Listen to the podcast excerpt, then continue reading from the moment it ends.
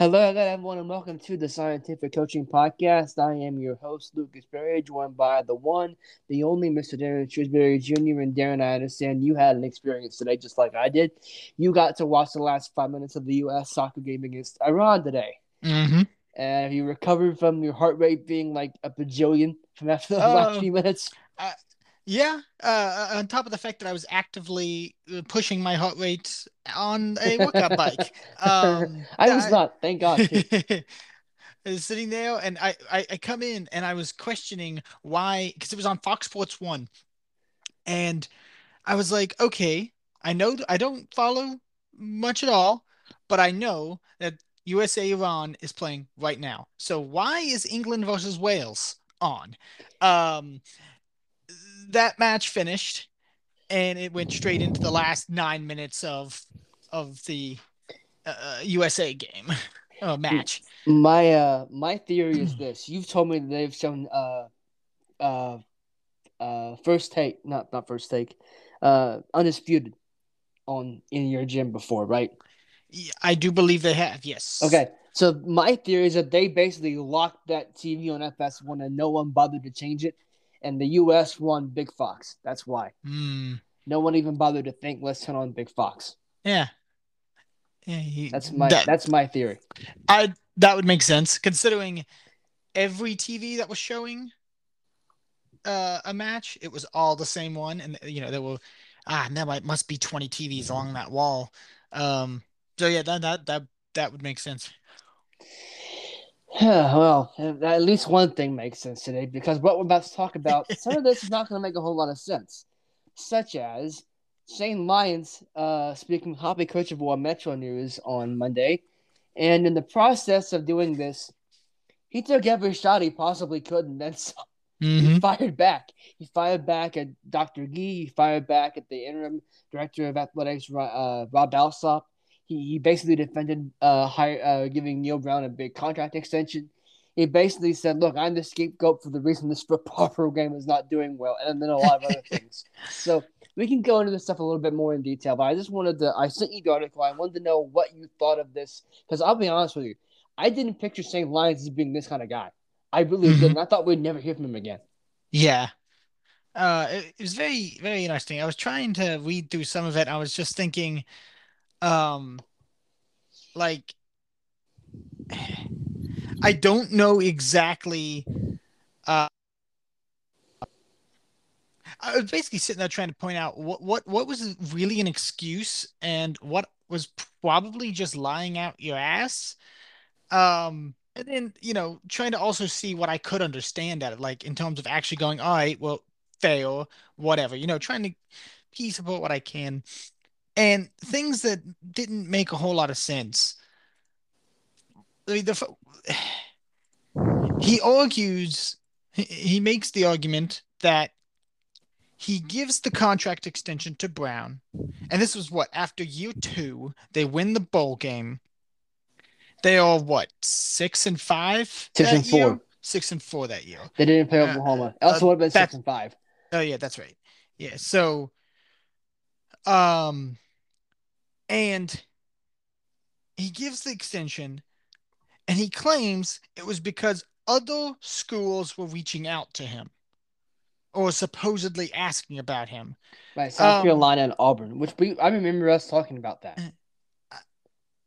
For some reason, I do not. But either way, I, I still sit and question why would they, like, I don't know. You just, I don't know. It doesn't make a, it didn't make a whole lot of sense to me in in general. But it's like, do you really think they will? If if, it is indeed true, there, of course, were they really that much of a threat? I mean, would you really?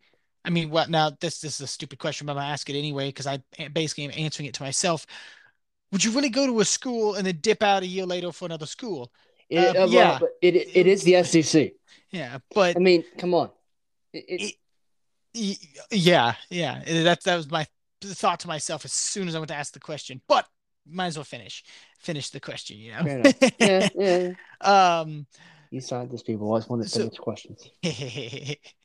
so there's that. There's um, you know.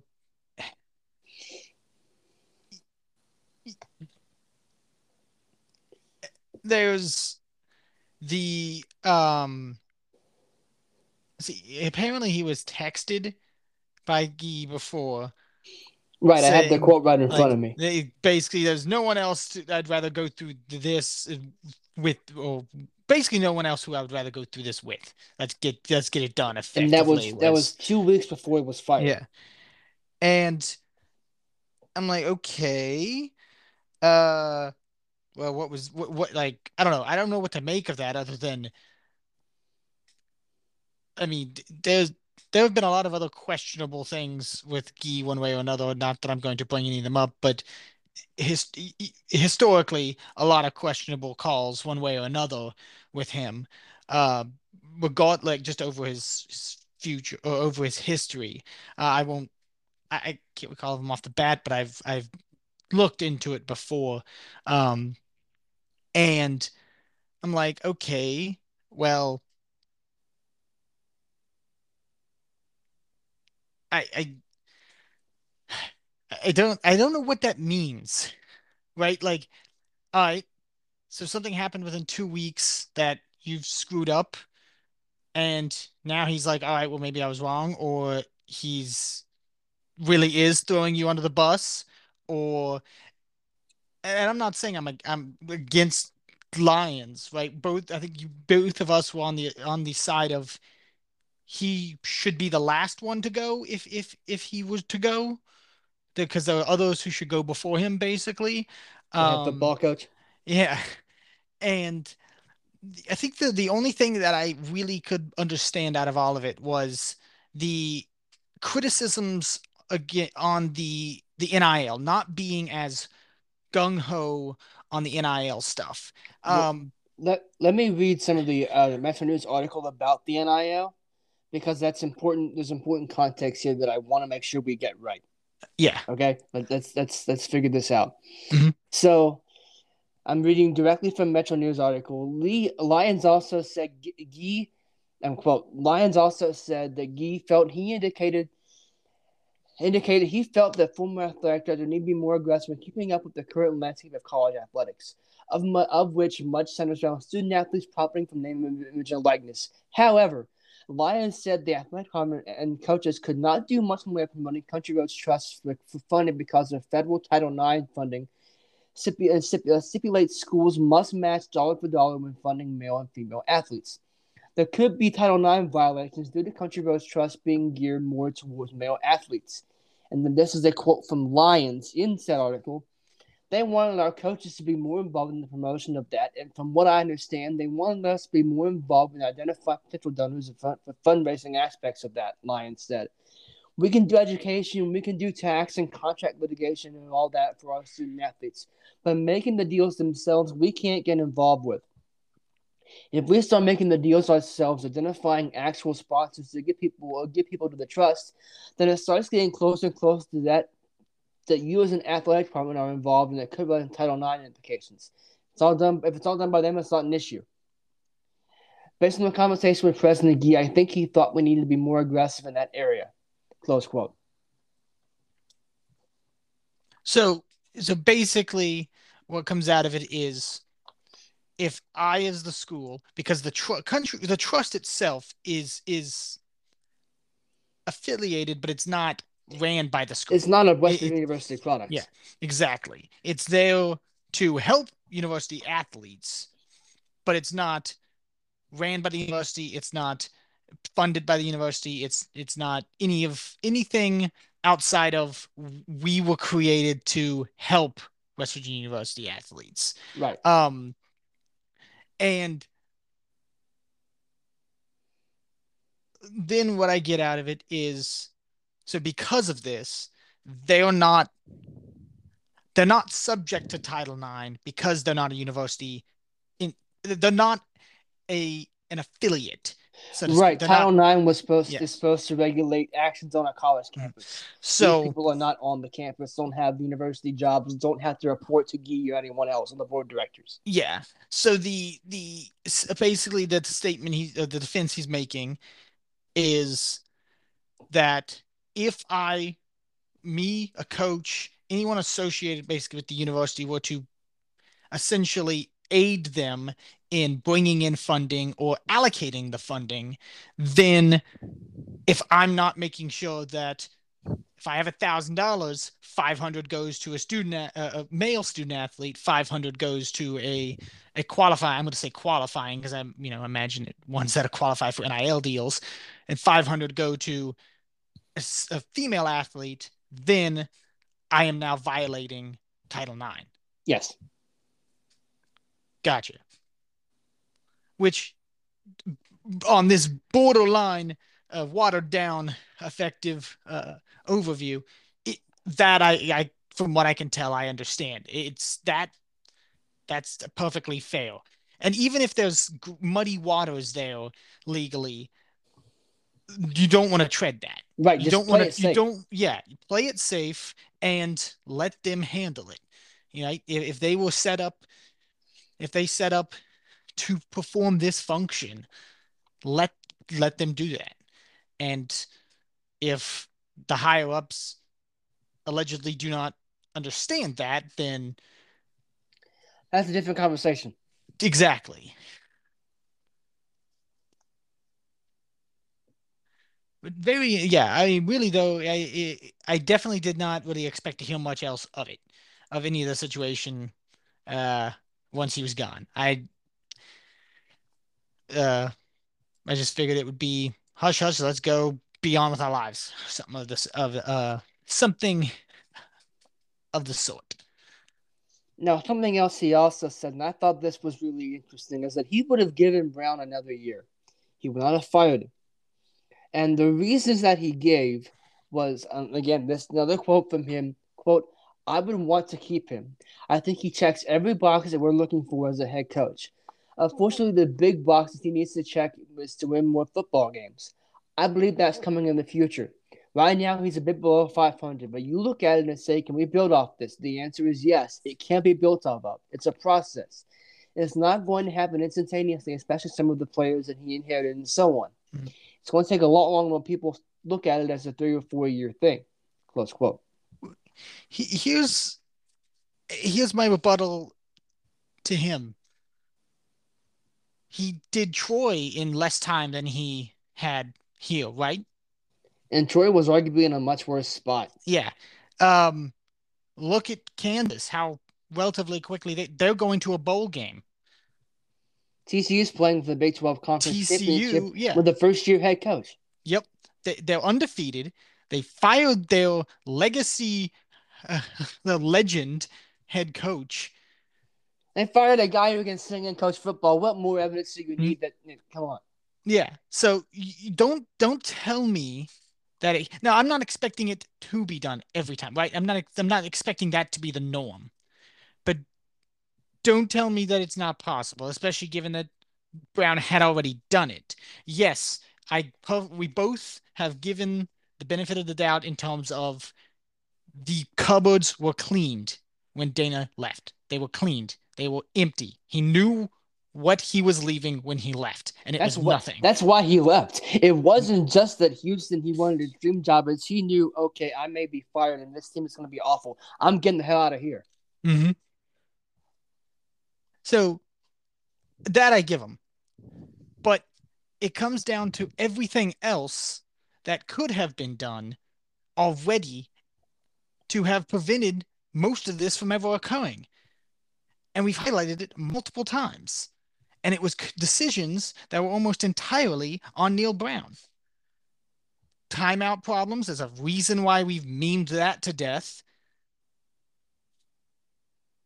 Absolute, just general waste of any talent he brings in. Yes, he has brought in talent, but what has he done with it? What has he actually been able to do with this talent that he's brought in, other than basically get them injured or I'm not going to say that he has caused them to be injured, but other than them be injured or then or dip out for the transfer portal, or both.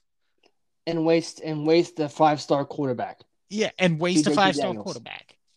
Like it, it has been nothing but yes, you're bringing in talent. It's been nothing but excitement for said talent, excitement for how this can go up excitement for trusting the climb, seeing the climb. But there's the problem. There has been no climb. There has been a consistent plateau. And that plateau is not all that high. You know, it's a very low bar. And if you tell yourself that, oh yeah, I can get better, well, you know, a shiny pile of shit is still a pile of shit. Again, one of the times I really love the fact we took the filter off. uh, I can't. I couldn't find in the article that I was reading, but I remember seeing something that basically said that he views this year as year two for Neal Brown, and that's why he would have given him another another year. It's like, okay, this upcoming 2023 is your year three, and he basically takes those pandemic years and pushes them aside. I'll give him 2020, but I can't give him 2021. No, I'll, I'll give him the actual pandemic year that everyone got, but but but that's that's why I can kind of not necessarily give it to him because everyone got it. Everyone dealt with the same struggles that pandemic year, and teams that you wouldn't have expected to come out of it came out of it. Right. I mean, if everyone's on the same playing field, then your struggle means nothing. Yeah. Really? I mean, we can we can be lenient. We can be kind of lenient for everyone, but then again, it's it's it doesn't mean you were any better off, or any worse off. You're just there. The the only thing you can't control is the fact that you didn't you know a game was canceled that otherwise wasn't your fault. Oh, a player on your team didn't right the, the Oklahoma well wait was it West Virginia player or was it Oklahoma I think it was Oklahoma. players? I think it was Oklahoma infected? first, and then we found out later on the week at WVU. I th- I think so. I think so. So it, those types of things you can't necessarily control. That you just don't think- you lose an entire game. So I think oh, OU had a problem the last week, the week before, and then there was some debate whether or not they were going to be able to go to WVU, and then like it was still not great, and then WVU had came up and like okay, well, forget it, we're no help here. Mm-hmm. I I think that's what happened. I think. Either way, the game wasn't played, and again, I say again, thank God it wasn't because that OU team would have killed that West Virginia team. Mm-hmm. Yeah, I mean it. It really would have. Speaking of Oklahoma and West Virginia, how about how about OVU? If there's one thing we can say about this season is that we are a state of Oklahoma champs. That's the only thing we can say about this year. Ain't much, but we can say it. yeah, I we mean, beat we beat Virginia Tech and we beat two Oklahoma schools and we beat Towson and we beat Baylor. here's the, Yeah. and they, there's the weird thing that that no one would have expected. You you you tell me that they beat Baylor, Oklahoma, and Oklahoma State in the I'm exact same season. And yeah, and I'm thinking we're going to a Big 12 title game. But no, it's a repeat of all the other bad seasons we've had. And it, it was just another what could have been because it's been basically all of what Neal Brown's tenure has been. What could have been because of because of sketchy coaching decisions and weird momentum shifts caused by his decisions that have cost games, mini games that otherwise would have put this team into an upper upper mid tier, you know, at this point in his tenure at WVU. We they would be in the conversation for a Big 12 title by this point if all of those things weren't done. I Yeah. mean, we've already pointed out there were I mean, it was already obvious there were two two games that were complete that were just totally botched because of questionable coaching decisions that essentially for, forced JT Daniels into mistakes and and others but you know it was basically on the hands of a p- interceptions that ended the game so basically thrown on JT Daniels shoulders for And they were the first two games of the season. Like, look, that should have been the key. Like, something's not right here. Mm-hmm. And just think about it. If you go into that Towson game 2 and 0, you beat Towson, you beat Virginia Tech, you're 4 0 going to Texas. Yeah. you're probably ranked. Like you've got something going here, and then all of a sudden you limp in there at two and two. You, congratulations, you beat up Towson. You're supposed to beat up Towson. Yeah. Congratulations, you beat a really bad version Virginia Tech team. What do you fucking do? And then you go to Texas and you get shit on. Mm-hmm. It's like, come on. Is there so much bad about this program? It, it's just it's it's even and it's even funnier because it's you're you were getting obliterated by teams who you probably should have had some com- competition with, or you will kind of barely scraping by teams that otherwise would ha- should have obliterated you. It was it's very weird, very weird. I mean, Welcome even West Virginia football. Maybe the points don't matter. Yeah. Uh, it's just another. You, I'll say what I've said before, and what basically everyone else is is going to continue saying, and we'll see it next year. Very obviously, Neal Brown has single-handedly sucked the life out of every Mountaineer fan in existence. He has taken away our ability to be genuinely excited about a Mountaineer football weekend. And I'm seeing it reverberate everywhere. It's it's hard to be optimistic about the people he's bringing in because now I'm just questioning will they be wasted too and will they be they realize they were wasted and dip out in a year. We have like Donaldson had a chance to be one of the best running backs to come through that school in forever, and now we're losing him. Mm-hmm. I guarantee if this team's more competitive, he stays. Yeah. And it should have been more competitive. I mean, let's just face it. Texas has not been all that great. Yeah, they're better than they were, but I'm not going to give Texas credit. Mm-hmm. Uh, they still ain't back. no, they're still they're still not back. You should have beaten Pitt. Should have beaten Kansas. They should have they should have at least been seven and five going to a bowl game at the mm-hmm. absolute worst. Yeah, probably should have been more competitive with Texas. You should have beaten TCU. Uh, yeah, that's that's eight, the eight and four. That's eight the stinger. Is the thing eight and four? We wouldn't have been like, oh my god, this is great, but we'd have taken eight and four, wouldn't we? That would have been the best of the of Neal Brown's tenure, and I yeah. I would an eight and four would have really shown me that they're starting to reach that climbing point. They're actually making headway because they they've literally improved over the norm. That would show me like two those three games would have shifted the entire landscape of where this program where anyone feels like this program is going to be going. Yeah. And it also might have saved us a couple players to the to, to the transfer portal. Yeah.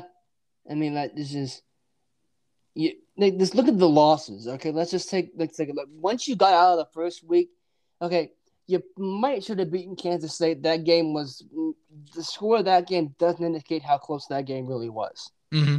It wasn't a 17 point game. Just like Iowa State was not a 17 point game, 31 14. That was you getting your ass kicked at, at Iowa State. Like there was nothing good about that game. Mm-hmm. Absolutely nothing good about it. Then you got T- like we said, it should have been TCU. You didn't show up at, at, Texas Tech. Like, but here's the thing: no WVU team does. Don't feel all that bad about yeah, it. Yeah, that we that was 100 percent them proving everything we thought at that point. Like, that was when you knew you were going to be proven right.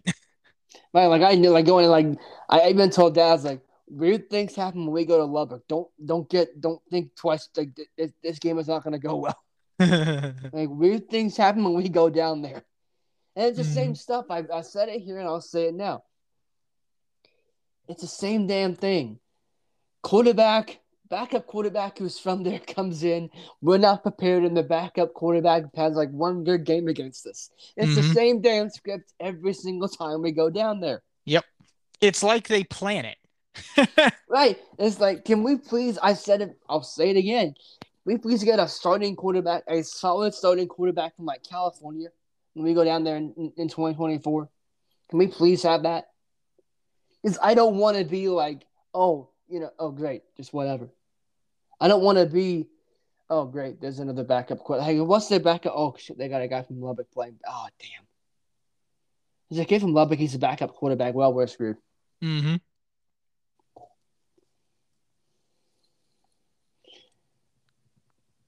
Then I guess we all said should have beaten Pitt, should have beaten Kansas. Mm-hmm. They could have been eight and four. Yep. It really could have been. It is. And as uh, as the the elders have spoken, coulda, shoulda, woulda. Uh huh. Mm-hmm. That's pretty much it. I mean, it, it really is. I hate to say it, but it, it, it it's true. Mm-hmm. So, I'm going to ask one simple question here, and it's not one I really want to get too far into detail of, but I will still ask it. They beat Kansas State. I'm not Kansas State. They beat Oklahoma State to end the season out there in, in Stillwater. I'm working on the assumption that Neal Brown will be back because I have seen no indication to believe otherwise. Mm-hmm. How much does this help going into next season? A, a solid win on the road. You actually mm-hmm. showed up on the road for once. Uh-huh. You get a win. You get a feel good win going into the offseason. It it helps. I mean, it, there's there's basically no way it can't help. And other other than, and I'll say what my my friend said when uh, uh I replied to his snap uh his Snapchat.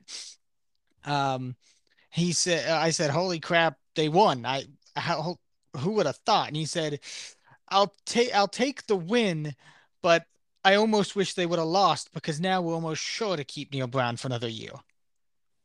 That's a good point. um, but there's there, there's the off chance that some something truly builds from this. I am I'm not confident at all that it will. So I will not even make the declarative statement that it will. But all we can do is hope at that point, and I, I'll that's just, my job. You be the pessimist, and I'll just keep saying I'm tired of hoping. That's all this team has given us for the last decade is hope, and they flounder it every time. Yeah, they kind of do. I- I'll say this: I think this helps, but I will qualify it. Excuse me. As long as Garrett Greene is in the program, it mm-hmm. helps. If he leaves, there's a completely new slate. And that's the only way this helps. I, I because yes, Marchiol played, mm-hmm. but Derek Greene is the guy of the future here. And if anyone's talking otherwise, including Neal Brown, they mm-hmm. are wrong. Yeah. The the one thing I saw was that the um was yes, Green got hurt at one point, but there was he goes he scores the first drive, right? Was it the first drive or the uh, Second, either way, the, yeah. the drive they score and put and put the first points up on the board. Then the following drive, Brown throws Marchiol in. I think. I, I tried to potential this game, but there was some other stuff going on around the house. I didn't get a chance mm. to connect as much as I would have liked, but I still watched the game. But I think that's how it went. I, I am like, I'm fairly sure that's what it was. It, because that pretty much just shows exactly how Neal Brown keeps sabotaging this team. They yeah, they won this game, but he keeps finding every way to just make the weirdest decisions at the worst possible moments. You just went down and scored. Garrett Greene's lighting him up apparently in some way, shape, or form, and then you just switch him out, and then like uh, what part of that makes any sense. To be fair, though, and I, I, I have to qualify this. You and I both said it. It doesn't matter. Like this game means nothing.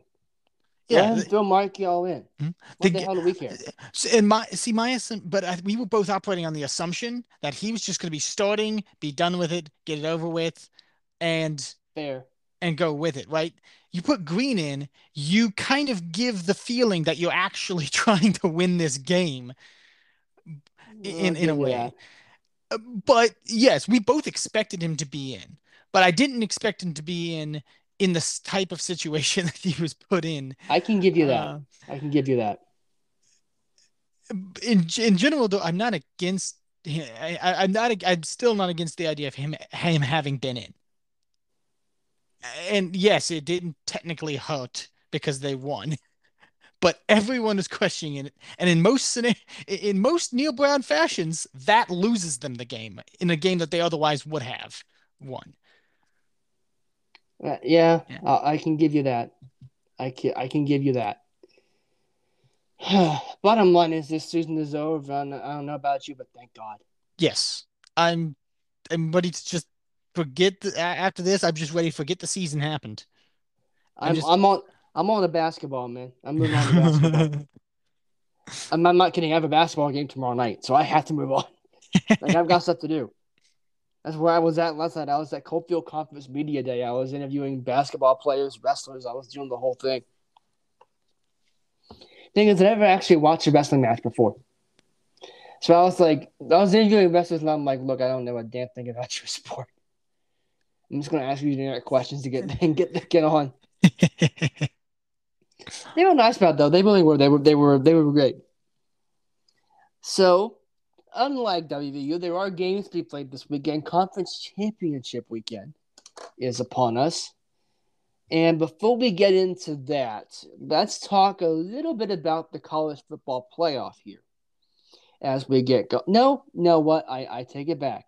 We are going to talk about the championship games first. I do I do beg your pardon on that. Let me pull up the uh, the conference championship schedule because I love saying it like that. now let's see FBS weekly. Whoa, whoa, FBS championship games. Okay, uh, let's see here. I'll run through the championship games, and you tell me which of these games seems the most interesting to you, and then we'll go into the playoff committee. I think I know which one you're going to say, but I also I we'll see. Friday, North Texas at UTSA in the Conference USA Championship game. The Pac-12 game, number 11 Utah at number 4 US versus number 4 USC. That game's in Las Vegas. Saturday, Kansas State TCU at Jerry World. Toledo versus Ohio in the MAC. The Sun Belt is Coastal Carolina at Troy. The American Athletic Conference Championship game, UCF at Tulane. How about Tulane? getting their first ever conference championship game in school history. Congratulations to the uh, they're called the Green Wave.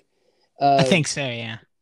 Fresno State at Boise State in the Mountain West game, the SEC championship game number 14 LSU at number one Georgia versus number one Georgia. Mm-hmm. This and then the uh, ACC championship game number nine Clemson versus number 23 North Carolina, and then the Big Ten championship game Purdue boiler up against Michigan. Which game do you really want to watch this weekend? Well, I I would pretty much go with the fact that it's obvious, but Georgia LSU for sure. Really? Hmm. Yeah, I, I'd say that would be the fun one. That's what I would go. That's why I thought you would say. I'm going to go a little bit different. I want to go Utah USC. Mm-hmm. And the that, reason that was... I say because I think Utah can beat USC. Mm-hmm. But that would go. I think I'm going to go on the line here and say Utah will beat USC. Ooh. I'm going to make a prediction. Utah will beat USC. And here's the thing. If I'm not mistaken, they've already done it this year. I'm not mistaken. I think that's USC's only loss is to uh is to Utah. Yes, they lost 43-42 in Utah mm-hmm. in October. So it's not at not on the road, but it's a neutral site game. But even then, Las Vegas like especially happened in the two schools. Mm-hmm. It's like you know, like, I uh, I I think Utah will beat USC, and because of that, all hell will break loose in the playoff. oh yeah, and I am here for chaos. chaos, I'll I'll take it. I'll take the chaos because that's what it's been the last yeah. couple weeks. Now let's talk about those playoff committee rankings. Number one is Georgia. Number two is Michigan. Number three is TCU. As we mentioned earlier, USC number four, Ohio State five, and Alabama checking in number six in the land. Does that seem all right to you? That's about where I I thought it was going to be.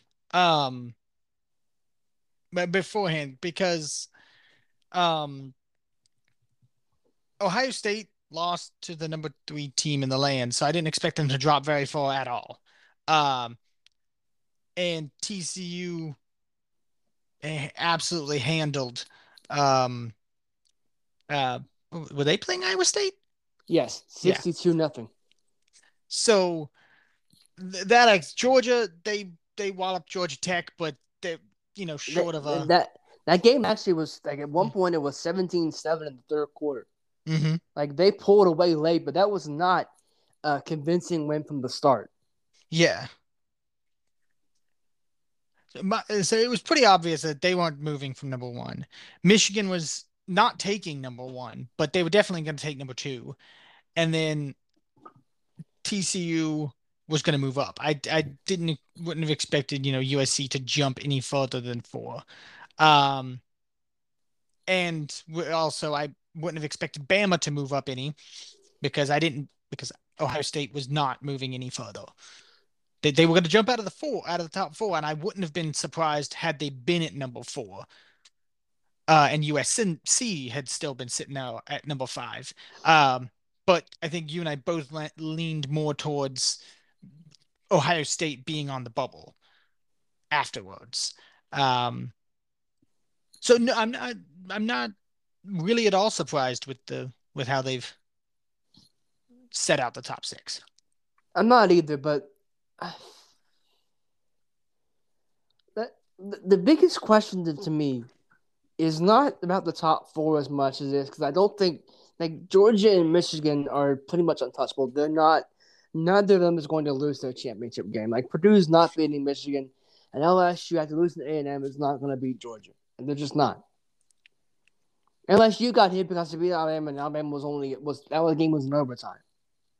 Like if Bama wins that game, they win the SEC West. Mm-hmm. So yeah, LSU is not beating Georgia. I think TCU could lose to Kansas State. I really do. I think that would be a close game. That probably be the best game of the day. And, and USC, like I said, I think they will lose to Utah. So assuming that either like only one of US of USC TCU loses, and we have one spot in the playoff here. Which of this, which of these do you think has a better shot of getting in? Ohio State or Alabama?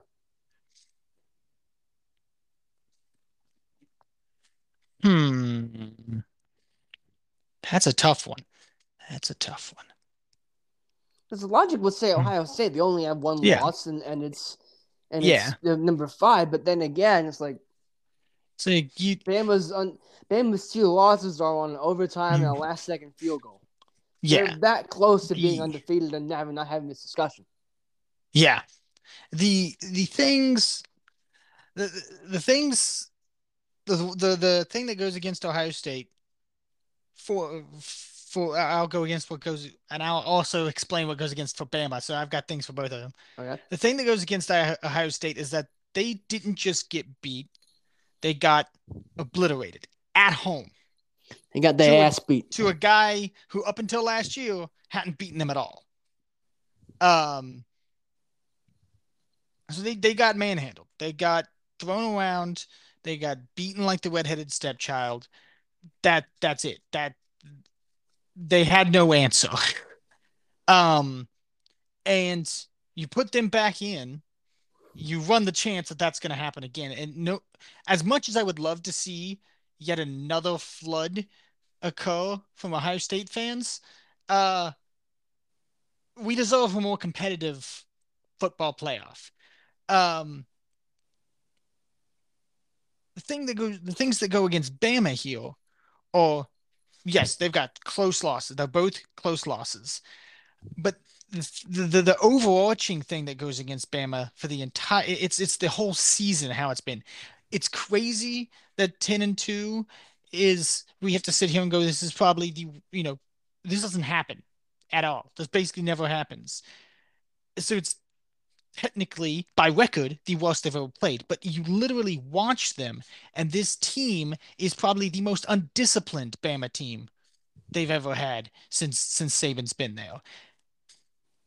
Because the entire even even in their wins, the entire season has been them fighting themselves and sometimes winning, uh, winning, losing, winning, words, but sometimes also just you know helping the opponent. Uh, the ten- right. Tennessee was just they got themselves so far down, and ten- Tennessee had it planned out perfectly. We both knew that it was going to be a, sh- a, struggle to begin with because of how fast paced they were. Especially you would you'd hammer that point home because it was true. They it was I watched it and I was like, holy cow. They can't. Hey, that guy up. Luke knows what he's talking about. Yeah, but the but but also helped was that Bama was sitting there making mistakes at every possible moment. Anytime they could commit a penalty, they were doing it. They were almost making a point to commit a penalty. But it felt like if you cut down like a third of the penalties that Bama had this yeah. year, they're undefeated. Yeah, because it's not that oh, this would have taken away the game winning drive. No, it would have changed the game. Mm-hmm. And really, it's do you, and I, I, I asked this just a general, not that I have the answer, right. but the, it comes down to do you bank on Ohio State being able to correct such a horrible loss so quickly in the event that they might face Michigan again, and I gave if they make it in, they're probably making it at four. Uh, and Michigan stays at two. Not sorry, not four. Um, yeah, if they make it at four, they face Georgia, but they're definitely not. They're definitely not handling Georgia. Can you imagine but, an Ohio State Michigan uh title game in LA? That would be that would be insane. Um, but if they let's say they get matched up in such in it, it, it, gets matched up that we see a Michigan Ohio State rematch in the thing. And and as much as I want to say it's not possible, we know the CFP is flawed. We know that they'll put it as the the two three matchup just to see it happen at first. We I I if it happens, it will be because of that reason, not because they deserve to be number three or anything, um, anything of that sort. It will be because they want to see the the rematch. Um, but given the chance for a rematch, will they clean it up? Will will they be able to make up that dom? I don't feel like that amount of dominations that quickly easily made up for. That's not. It's not as valid a point as you might think. Because remember, the playoff games are played on New Year's Eve, mm-hmm. so you're going a month between games, and only for you only get like two weeks of practice before then. Mm-hmm. So you've got two weeks for guys to like reset everything, get your bodies back. We'll still be lifting, we'll still be doing things, but we're not gonna be, you know, we're not. It's still a bowl game. We still have the bowl uh, restrictions on how many practices we can have, but we're gonna go okay. Coaches are gonna go recruiting, and we're gonna stay behind. We're gonna get ourselves right, and then we're gonna just go full throttle for two weeks. Mm-hmm. I, I, don't like giving Ryan Day credit because I don't like him, but he's a smart enough coach where if you give him a month, he'll figure it out. Mm-hmm. You also have and not give... only not only that, but they they lost Jackson Smith-Njigba, a great receiver. They lost other guys. They mm-hmm. give him a month to get him healthy, and that's an entirely different football team. Mm-hmm. That, that that that's totally fair. That that's a fair. Uh, the the other, I mean, we also fact have to factor in, kid, you know, how Michigan prepares and all that, but fa- frankly, you know that that's fail. So to then uh, ask the next part of the question is, do do you trust that to be more of a, a situation, or that to be more likely, or do you trust that Saban will be able to right the ship in a situation where it's all the marbles? No. And the reason that I, I, I trust Ohio State more, I never thought mm-hmm. I'd say this. but if it's been the if it's been the same damn thing all year long, mm-hmm. you're not gonna, for lack of a better word, beat it out of those guys in a month. Mm-hmm. just not. There's no way. Because you're in the same situation Ohio State is. You're gonna have a chance to get guys to go reset. Okay, what are you gonna reset from? Yeah. You clearly had the like you you had since the championship game against Georgia last year to reset everything, and it and look where it got you. Right, a month's not going to do that much good, especially when you're trying to prepare for the biggest game of these kids' lives. Mhm. Like it's not if it's a team that committed penalties in SEC games that they won by 30. How are we going to get them to stop making it in the cha- in a in a playoff game in which you know that we can't one mistake will end our season. Mhm. I I I would have I have I have a harder time believing Ohio uh, Alabama can fix that over Ohio State because Ohio State yes they've had problems all year. They played down to Northwestern. They played down to Maryland. I think they were looking ahead in Maryland. I think they were looking at Michigan when they should have been looking at Maryland. I, I believe that, but it's just an easier fix as you go from okay, we haven't been playing all that great, but we still won, but we got our ass kicked versus Saban's trying to to reverse an entire season of bad. It's easier to fix one game than it is fix the trend that's gone on the whole season. Mhm. I can't disagree with that. And that's assuming everything goes right to give them the chance, of course. Right. Someone's got to lose. We both yeah. agree Georgia and Michigan aren't. So it's got to Mhm. be TCU.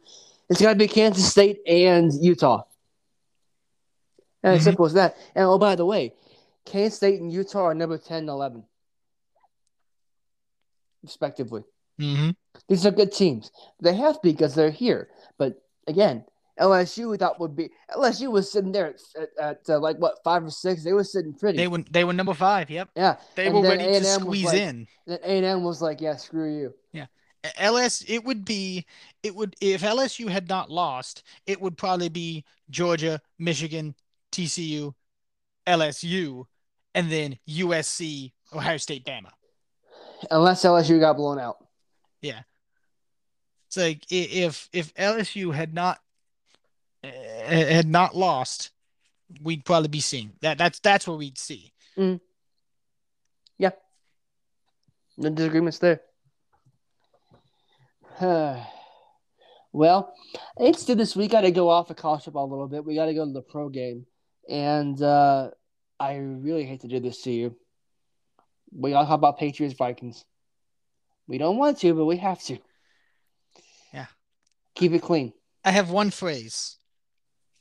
Defense and special teams giveth, defense and special teams taketh away.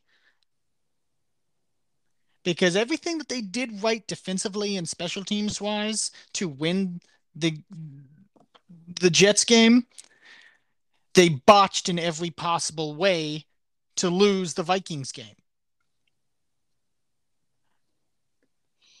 And that's not to include the the catch no catch Hunter Henry touchdown.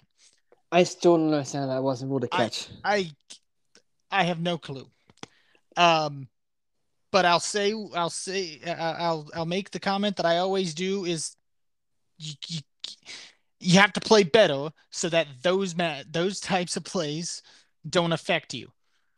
right. It, it's it, it's easier said than done, but I I always say it. I've used that excuse multi or that answer multiple times when Detroit Lions fans cry about the fact that they could have won that game, that close game, had something not went wrong. Well, that happens 13 times a year. Uh, maybe do better.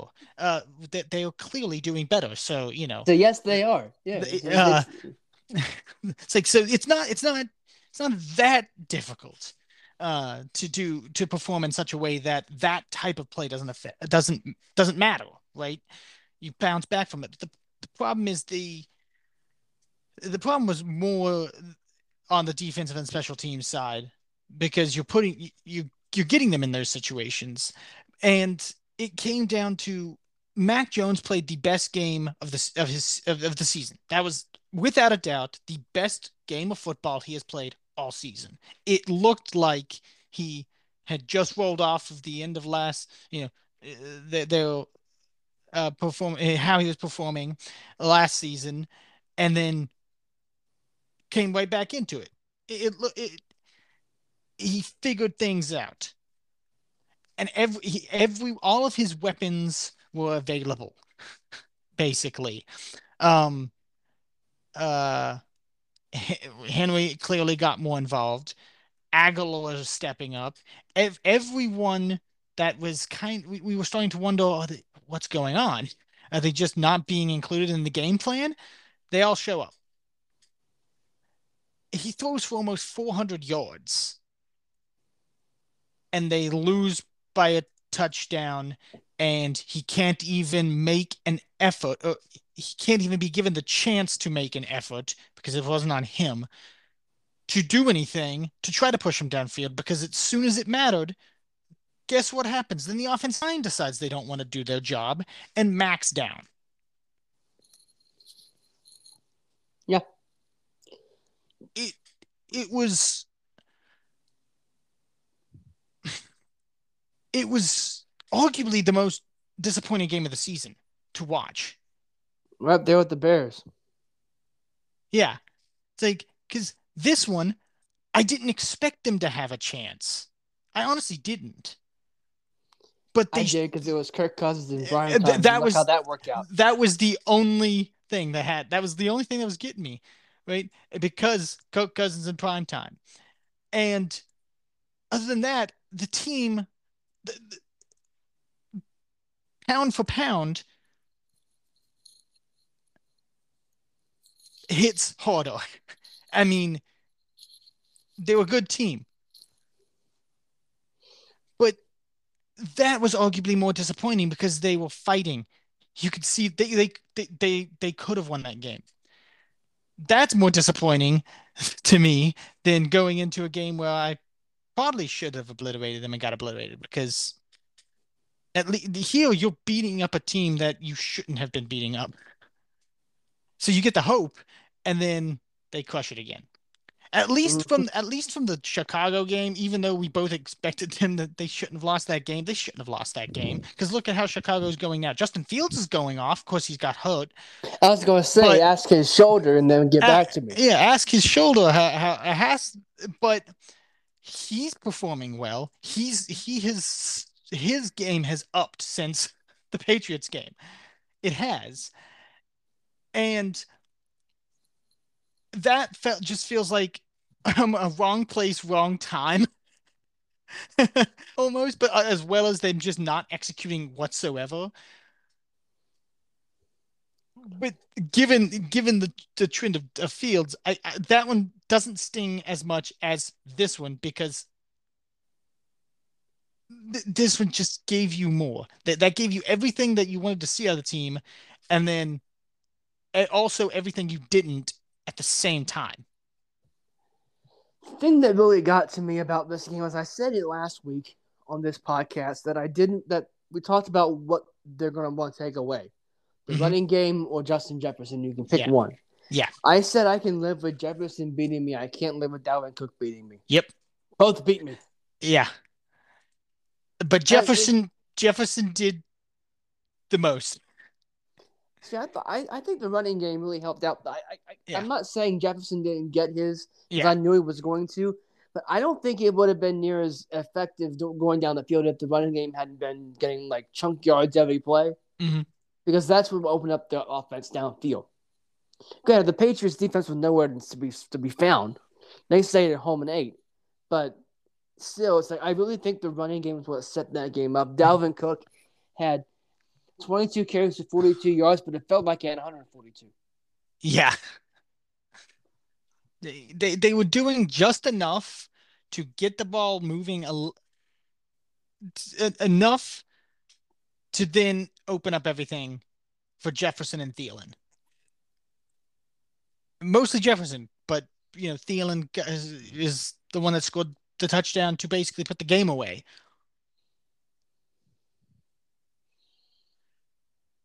Yep, just a bad game all around. Yeah. We went we went from the butt fumble being our last Thanksgiving Patriots uh, memory to this giving up the first kickoff return touchdown for the franchise in like what 10 12 mm-hmm. 15 years something like that some ridiculous amount of time yeah. And and that that's what that's the stuff that hurts the most because th- that's why it hurts the most because Belichick is a, is someone who very openly prides himself on his team's defense and special teams performances. when that falters, you,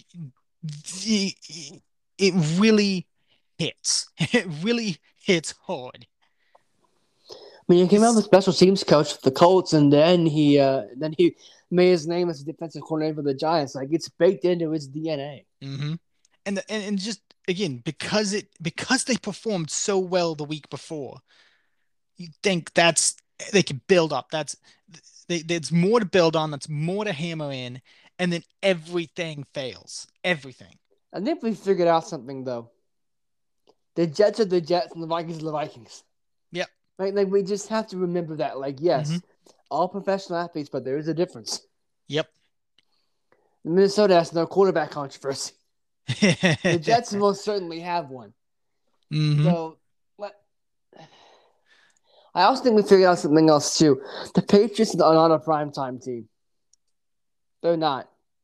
Every time I and unfortunately, I like... we had another primetime game this week, so mm-hmm. get ready to lose. Yeah, I mean, literally, I feel like every time I get an actual chance to watch them on TV, in the last two in the last two three years, pretty much, uh, even oh, even going before the next last four years, basically, it's been. Oh yeah, I don't get to watch a game, so I miss all the good stuff and I miss the victory. And then when I do get to watch the game, womp womp womp. That's pretty much it. Yeah, that's it. That really is it. That was uh Marcus Jones. The, he was the kid who returned the punt against the Jets, right? Yes. Was he the guy that touched it on the last play in the last drive in, in, in Minnesota? I do not recall. I think but, well, whoever it was, do not touch that ball near the goal line. Yeah, that that pissed me off the most. There, like why? Why did it? Uh, yes, yeah, it was. I understand it was, we needed it, um, but you're starting from like 25, we're starting at the 10, and look what happened. Mm-hmm. Mac got killed and landed at the one. Thank God. Yep. Just it's football 101. The, Do not touch a football near your own goal line mm-hmm. on a kickoff or punt. Just let it roll. If it doesn't bounce your way, fine. But just ask the Kansas City Chiefs when that ball hit Edelman and they kept the ball. The Patriots did.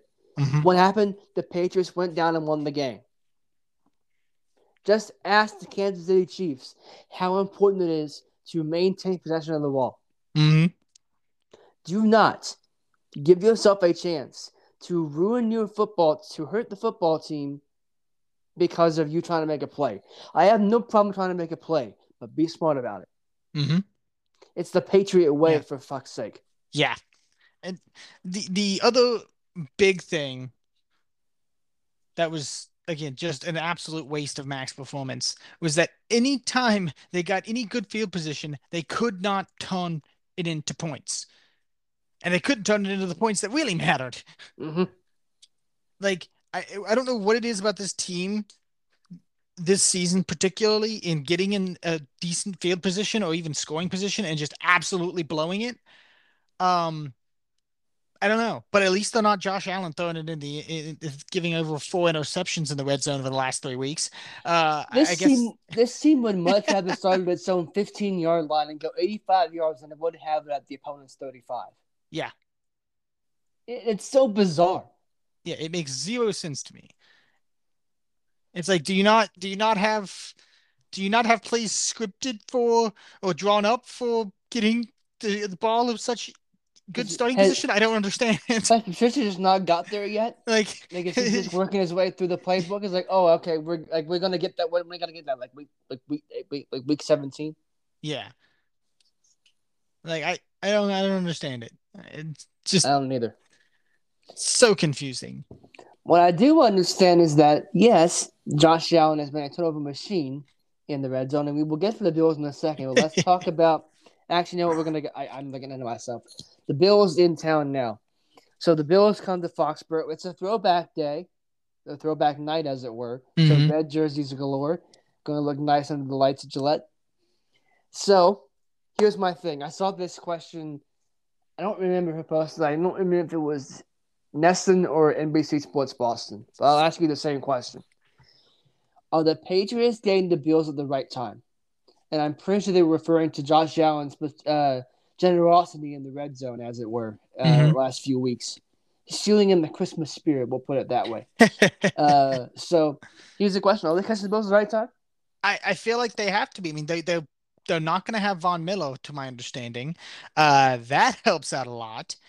Um, again, Allen's a, effectively a turnover machine, at least where it matters. I mean, he has also thrown 11 interceptions this season. Uh, but literally, like four of them have been in the red zone.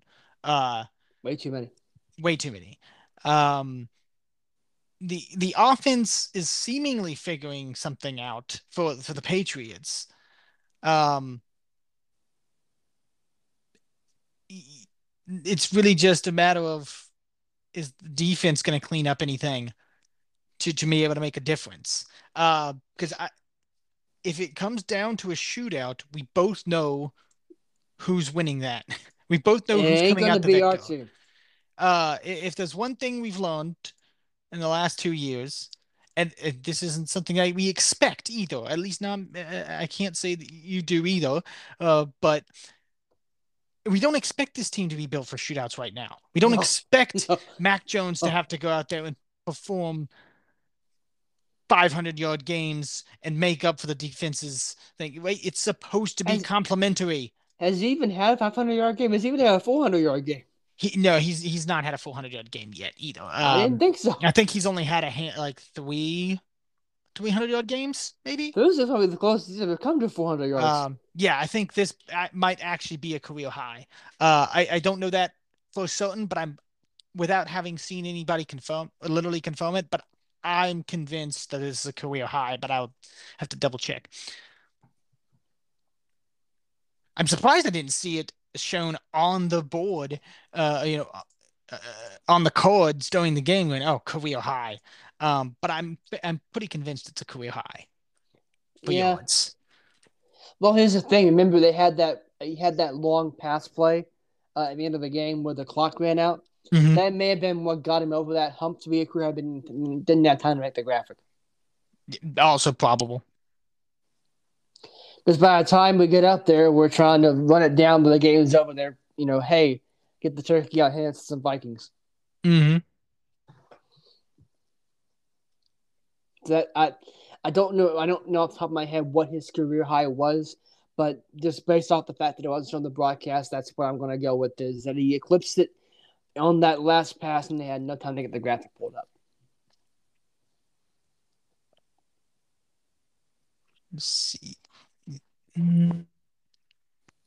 Yeah, I'll find it. I'll have to double or check later, but one of us will. I was expecting to see like little little highlight blocks in like the Wikipedia for the career statistics or, or like some kind of game thing. Right.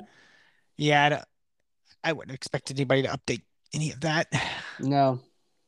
But yeah, I'm fairly I'm I'm 99.9% convinced that that is his career high. Same. Uh let's see here. Let's just I think we are getting the Bills at the right time but I'm also very fearful of what still could be. Mm-hmm. Because I know how good this team is. Yeah. And I saw what they did to us in the playoffs last year, and I saw what they did to us at home in, in the, at home uh, in the regular season last year. The crazy game in Buffalo, notwithstanding, this team kicked our ass last year. Yeah. They're every bit capable of doing it again. Mm-hmm. Now, truthfully, I don't think we're any better than we were at this time last year. I think I don't know the Bills are that much better than they were this time last year, but they're not any worse. Yeah, yeah. That uh, we we didn't have to face Von Miller last year, so no. Uh, but so the, yeah, we're basically facing them as they were. so I, all I got is at least we don't have to face Von Miller. yeah, and we hope he'll just rub it in. We wish him all the best though in, in his For recovery. Sure. That, Absolutely. That that was a scary injury on Thursday. Mm-hmm. Hopefully see Von back. Uh, actually, you know what? We get him again in the last year, the week of the regular season. If you can come back from the playoffs, Von, it'd be great. We, we would very much appreciate you missing the entire rest of the regular season just for us. Mm-hmm. Just out of the, the kind, out of the kindness of your heart. Like, come on, it's, it's Christmas, man. Help a guy out. Yeah. Come on, come on. Just it's Christmas. come on. Well, let me ask you this: The Pats have a shot.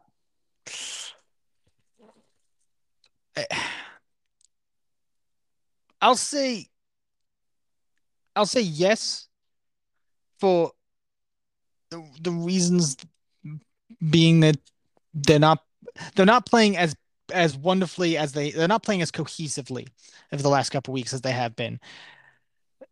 They they don't have Von Miller, which it still helps, even though we've not faced him to know how much it hurts. It still helps, and the ooh, what the oh, I just lost my I literally just lost my act my additional point. Gi- Give, me a give me a moment.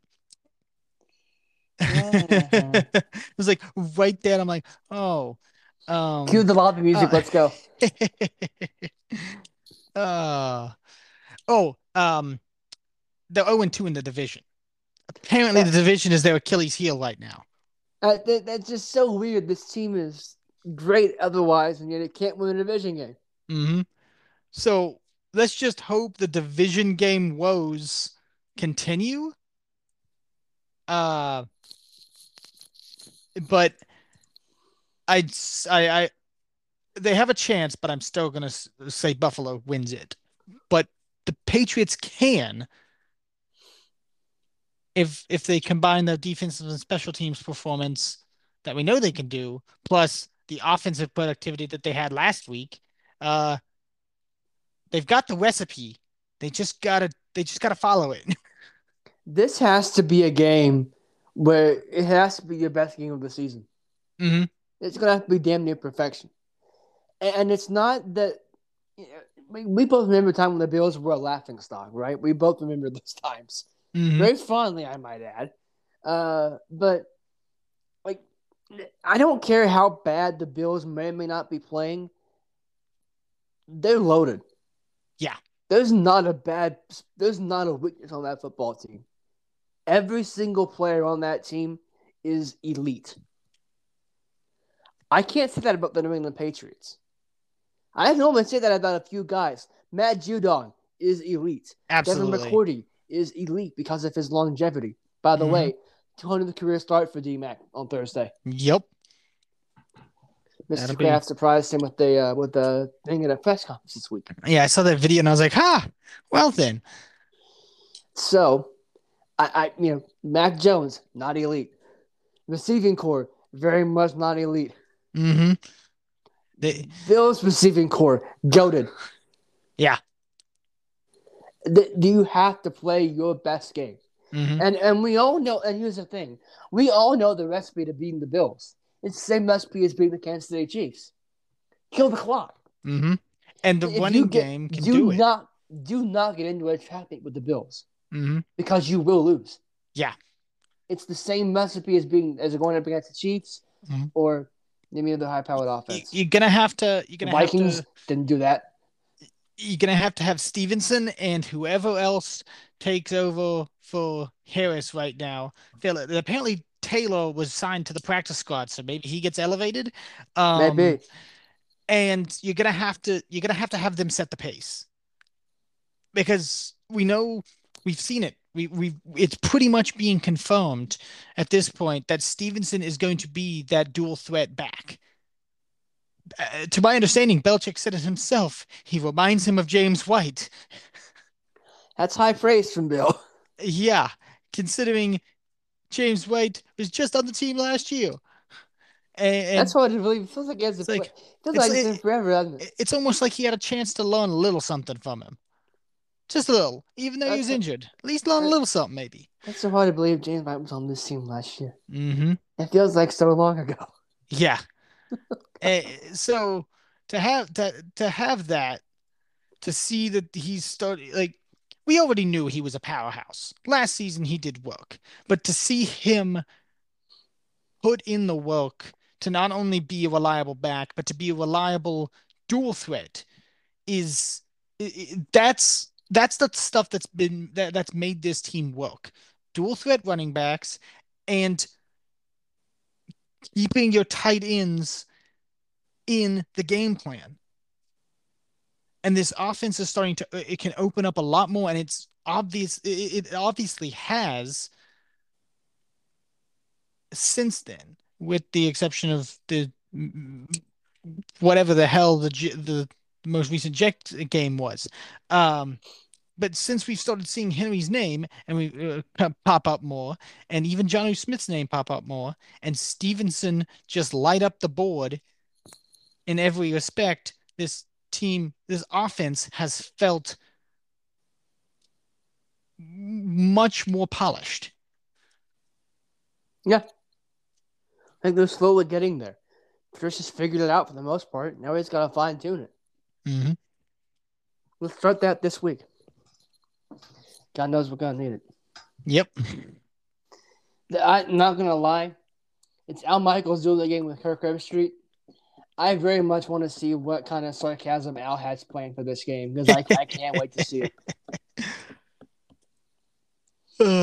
Great to have Al Michaels back on back on calling a Patriots game. Just, something about that just feels right. Mm-hmm. Well, let's. How do you say we recap Turkey Week in the NFL, and we'll talk about some of the things going on in the league here. Alrighty.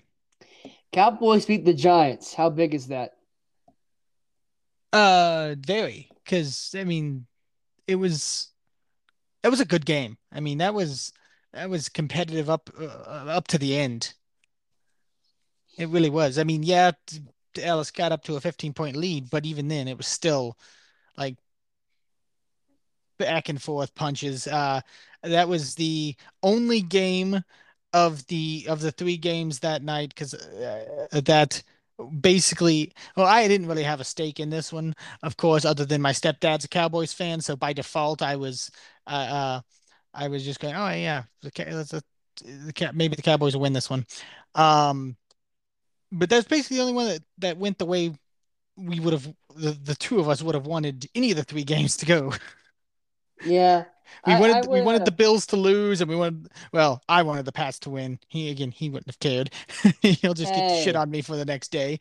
Um, but oh, he is his stepdad, not he is yeah. me. Okay, yeah, he would have okay. he would have shot on. He gets to shit on me for the next few days. Um, but uh, uh, that's really the only game that I'm like, okay, that's probably the outcome that that was acceptable of the three games. I wouldn't have really had a problem with the if the if the Giants had won though. No, yeah, I wouldn't have either. At least, at least then we would both, oh, uh, both uh, Kevin and I would have been sitting there, both in sorrow.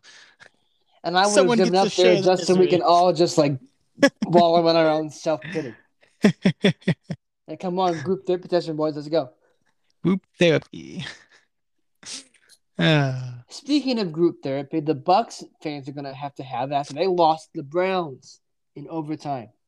And this becomes the first game ever in Tom Brady's historic career that he has lost when having a lead of a touchdown or more with two minutes to go in the fourth quarter.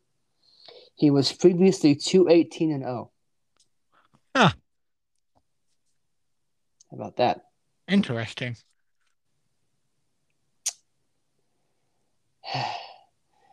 Who would have thought the Bucs at five and six are leading their damn division?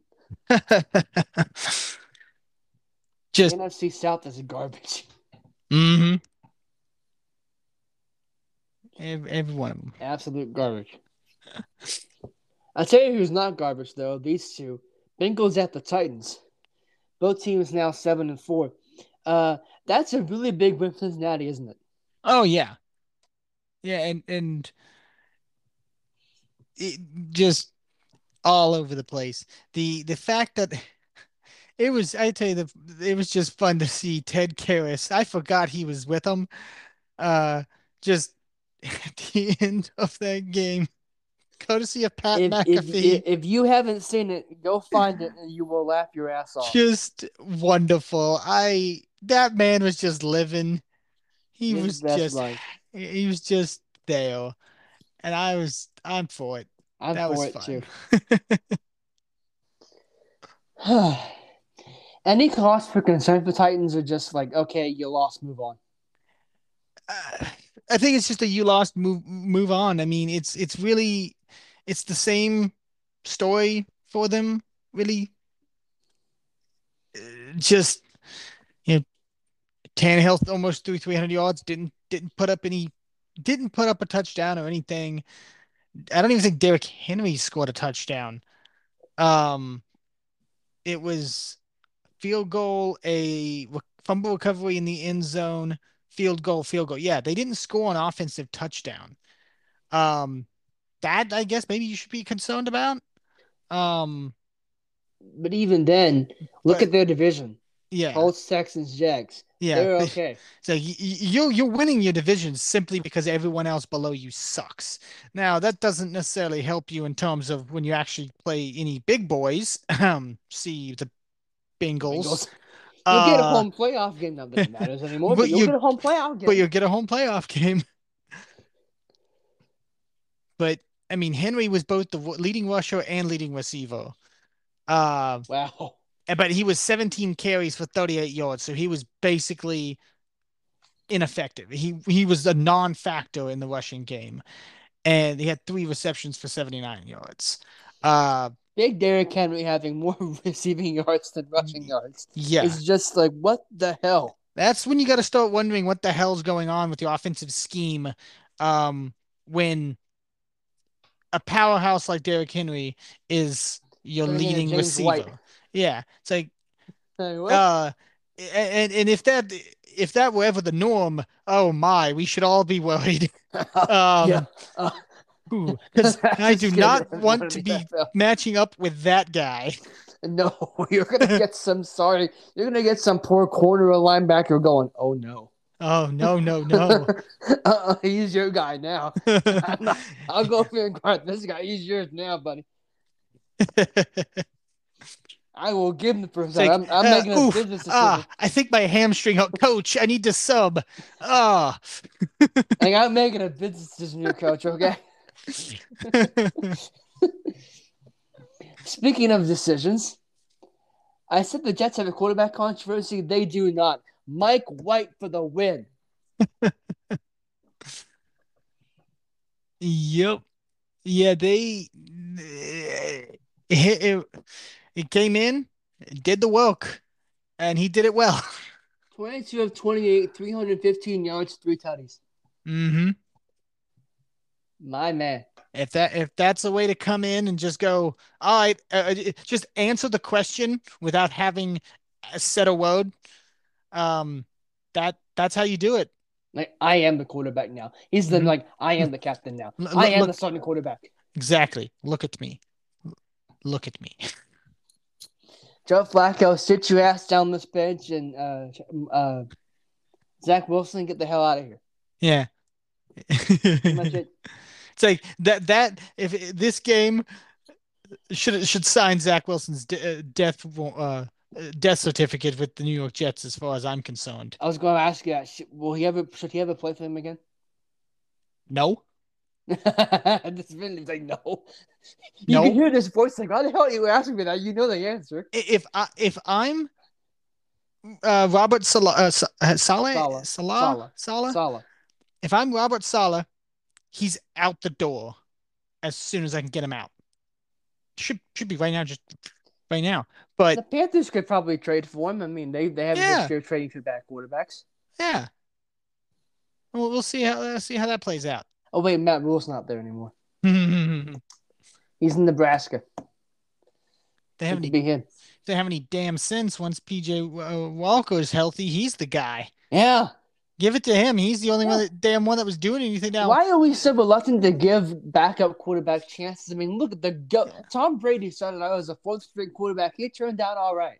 Mm-hmm. Granted, he had Belichick and no one else does, but still, backup quarterbacks can play.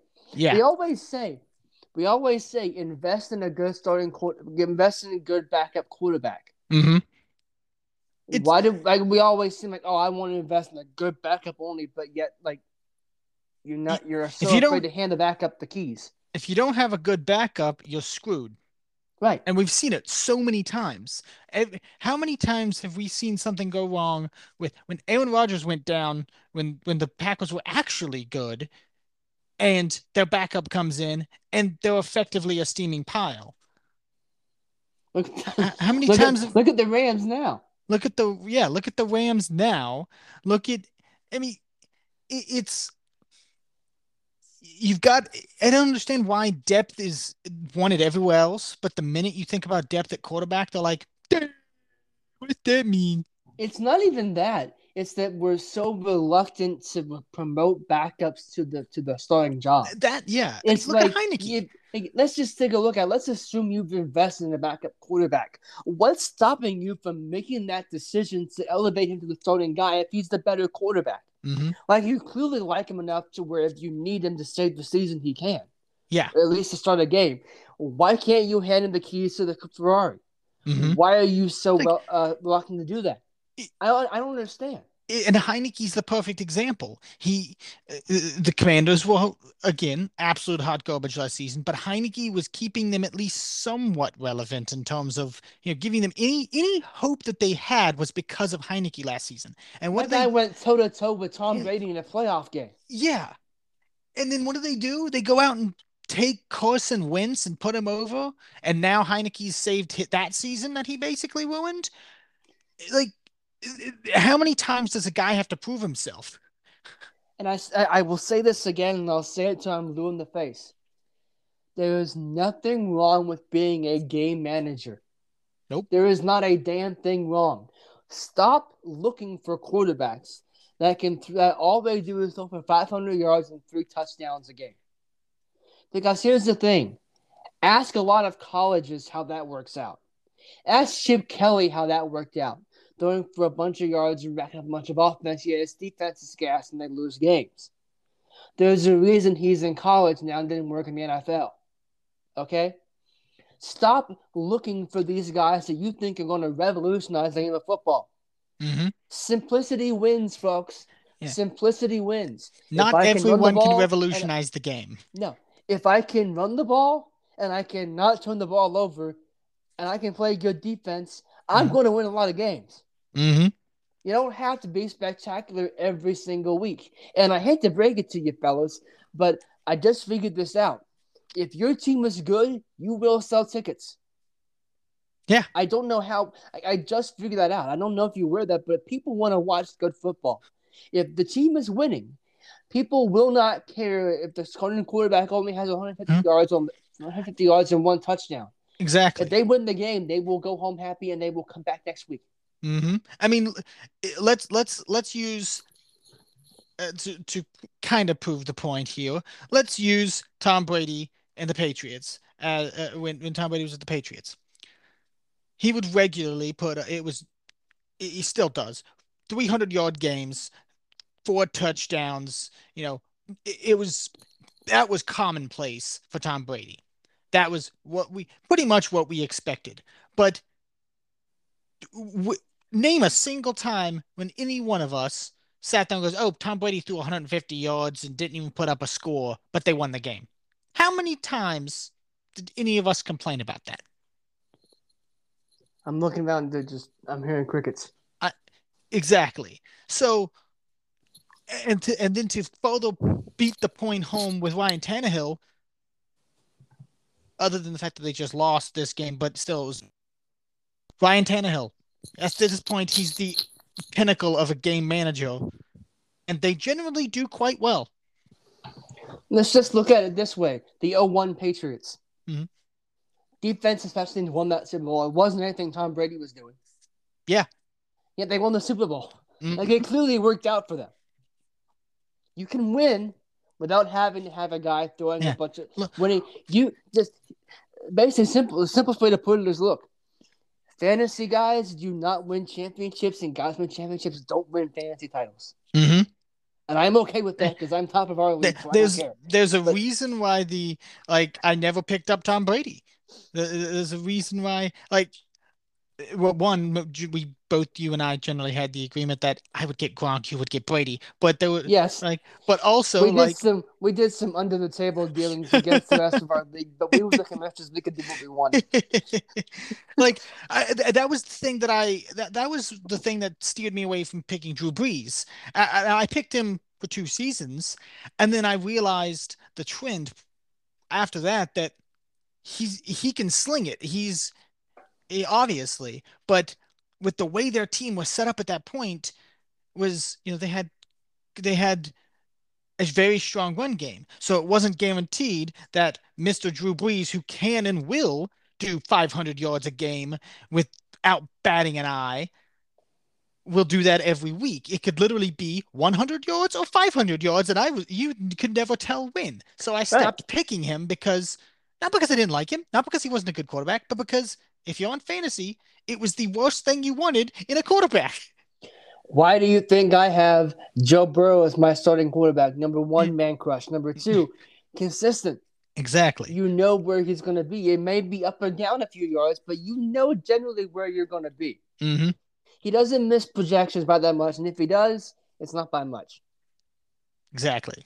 And I'm done with the uh, with the. By the way, I moved that we have a keeper league now because I want to keep Joe Burrow on my team for the rest of his entire career. I never want to lose him again. He is mine, and no one can take him away from me. I love that man so much.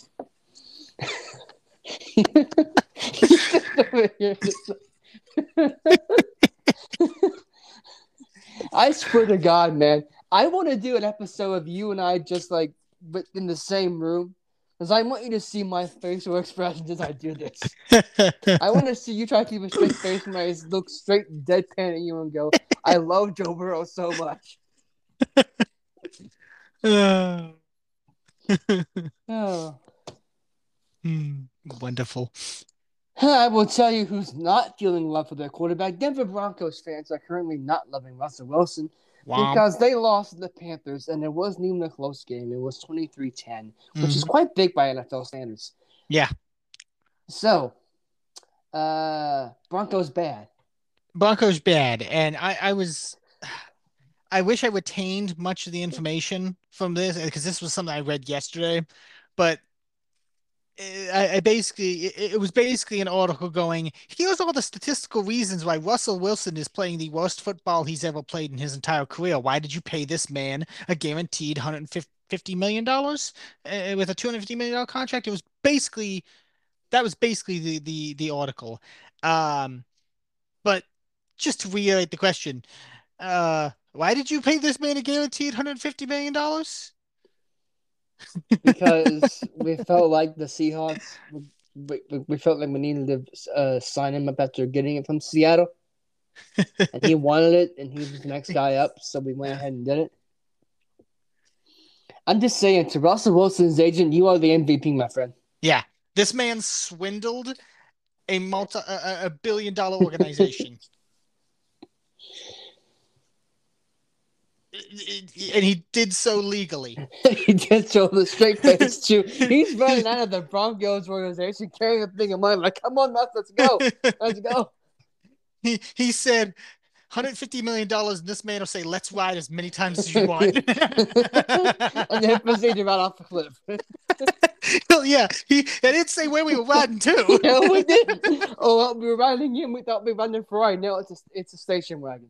Yeah. No, but yeah, it's a cover wagon it's the Sooner Schooner. Uh. Turned over somewhere around the 25 yard line.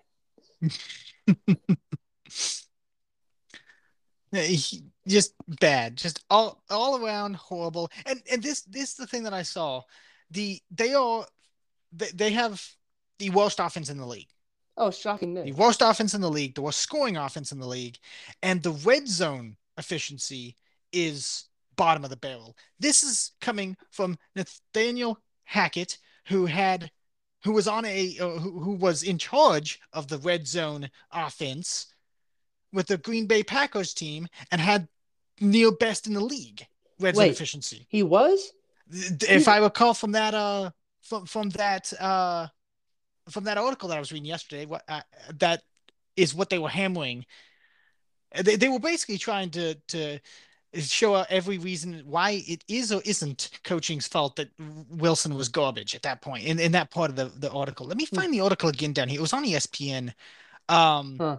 but if I do, I was gonna say because I'm- he he never called plays before. No, if I recall So I guess he just- properly, he was only in charge of red zone offense, or at least setting something.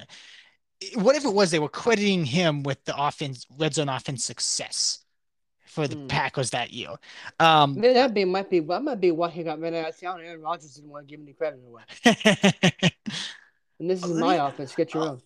I'll scroll down through and see if I can find the one from because it was just yesterday. Um, and There's a uh, lot of stuff that's come on since yesterday, though. yeah, that's what I'm. I'm. s- It was like right there. Let me just go to the Denver Broncos thing and then see what they because I was idea. scrolling through like the general NFL yesterday and You'll then that, and, it, and, it, and, it, was right there. But let's just go straight to the Broncos page. How Russell Wilson has declined and who's to blame. Mm. Uh, that's it, the the the headline is can Denver and Russell Wilson be fixed? Answering ten questions. So I was reading through that. Let me see Answer, the no. uh, could we have seen this coming? That was the one question. What about Nathaniel Hackett? That was the other question. Uh, Hackett spent eight seasons as an offensive coordinator before taking over in Denver, and he had quarterbacks like EJ Manuel and Kyle Orton in Buffalo. Um, he went to Jacksonville uh, with Doug Marrone, and they, he was with them when they were in the postseason, but their offense was also generally mediocre, no better than mediocre. Uh, with 27th, 15th, 30th. So, and then he and then Hackett was fired in 18. Then he went to Green Bay where he had the offense coordinator title on some of the league's best offenses. And he wasn't calling plays because that was Matt LaFleur. He was in- responsible for installing the red zone offense. And it was likely the best red zone offense in NFL history during the 2020 season. So it wasn't he. He was just responsible responsible for installing it, not running it. Yes. And let's also remember that when he was offensive coordinator, he was fired from the Jacksonville Jaguars. yes. Let's think about that. I'm actually reading the same article you are. Let's Yeah. go. Let's go to the next paragraph. The league as a whole isn't great at picking head coaches. This isn't a specific uh, issue similar to the Broncos. I'm willing to bet Hackett improves the coach during his time with the Packers, just as someone like Brian Daboll got better after being around Nick Saban. At the same time, if I told you in 2018 that he would be the offensive, the offensive coordinator who just been fired from the Jaguars, being an NFL head coach, let's say about three years later, you probably would have laughed Mhm. it was more reasonable to be skeptical of Hackett than it was to it would have been wary of Wilson heading into the season. Fair Yeah. point. Yes. I mean, it's a totally fair point. Because I mean, Yeah. let's face it, how many guys get fired from the Jaguars and come up on their feet? Hmm Very rare. Got to be really good, and no reason to believe he was. I, I, I, I, I guess the only question I can really ask is, and I, I've asked this before, but I'll, I'll say it again: Could he really be a one and done? It's possible. They've got Walmart money now. They don't need, you know, Yeah. they're good. I mean, if you bring in a quarterback like Russell Wilson and you come up with the league's worst offense, uh there there should be many things. And that's again not just on the coaching, because Wilson's clearly declined as well. His red zone efficiency is some of the worst in his career. I think, let's see. Here, there was a QBR inside the 20 and uh, for for this year and it's yeah it is it is dropped from 91.9 just last season Okay. when he dealt with a finger injury if you haven't read ahead just guess the number I actually went back uh to my scoreboard. Yeah. I'm gonna say it's fifteen point four. so would you believe me if I said it was lower 6.3 I was trying Is to be his- somewhat reasonable. Oh my god. Q, his QBR in the red zone is 6.3 and it it it, it should not be a shock. I could go get a ten. yeah it should not be a shock that that is the worst in the NFL I wouldn't And have to miss the worst since I kept keeping track of it. Kenny Pickett is the next worst and he's 15 points higher. To 21 point. Three. Mm-hmm. Yeah. Kenny freaking Pickett.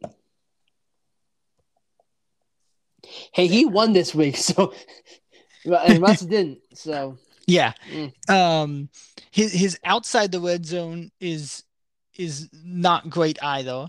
His play action performance has has uh, gotten worse. His performance under pressure is bad. And guess what? His performance when he's not under pressure is even gotten worse. it's just bad all the way around. Yeah. He he is he went from 11th and 13th the last two seasons to 28th in uh, with a 49.7 QBR in the clean pocket. How are there four worse quarterbacks than him? No idea. At least in uh, being under pre- uh, not uh, at least in QBR when they're not under pressure, which God. should ideally be all quarter all all situations. Uh That's we've got to rank him at some point, right? Like yeah. at some point, someone has to fail the test. Mhm. But I don't know if I want to fail Um, the test, but anyway. Appa- he also has he was already not um, apparently good against split safety, but he's even worse against split safety coverages. They pretty much figured out his kryptonite. Um, so yeah, Took him long enough. he has declined in almost every possible fashion uh, that he could. Um, outside of deep deep passes, which aren't as frequent, but when they do happen, they're effective. And throwing out of the po- uh, when he's not in the pocket. I don't know about you, but I've been doing a lot of uh, bootlegs and and, and uh, hacking it deep. Mm-hmm. That's what I've been doing. Like we're rolling out and we're throwing it 30 yards downfield and hoping for a miracle. It can't get much worse. Yep. I'm not even going to ask you if the Seahawks touch a ball because we know the answer to that question. That's a definitive yes. Yes, So without a doubt. yes.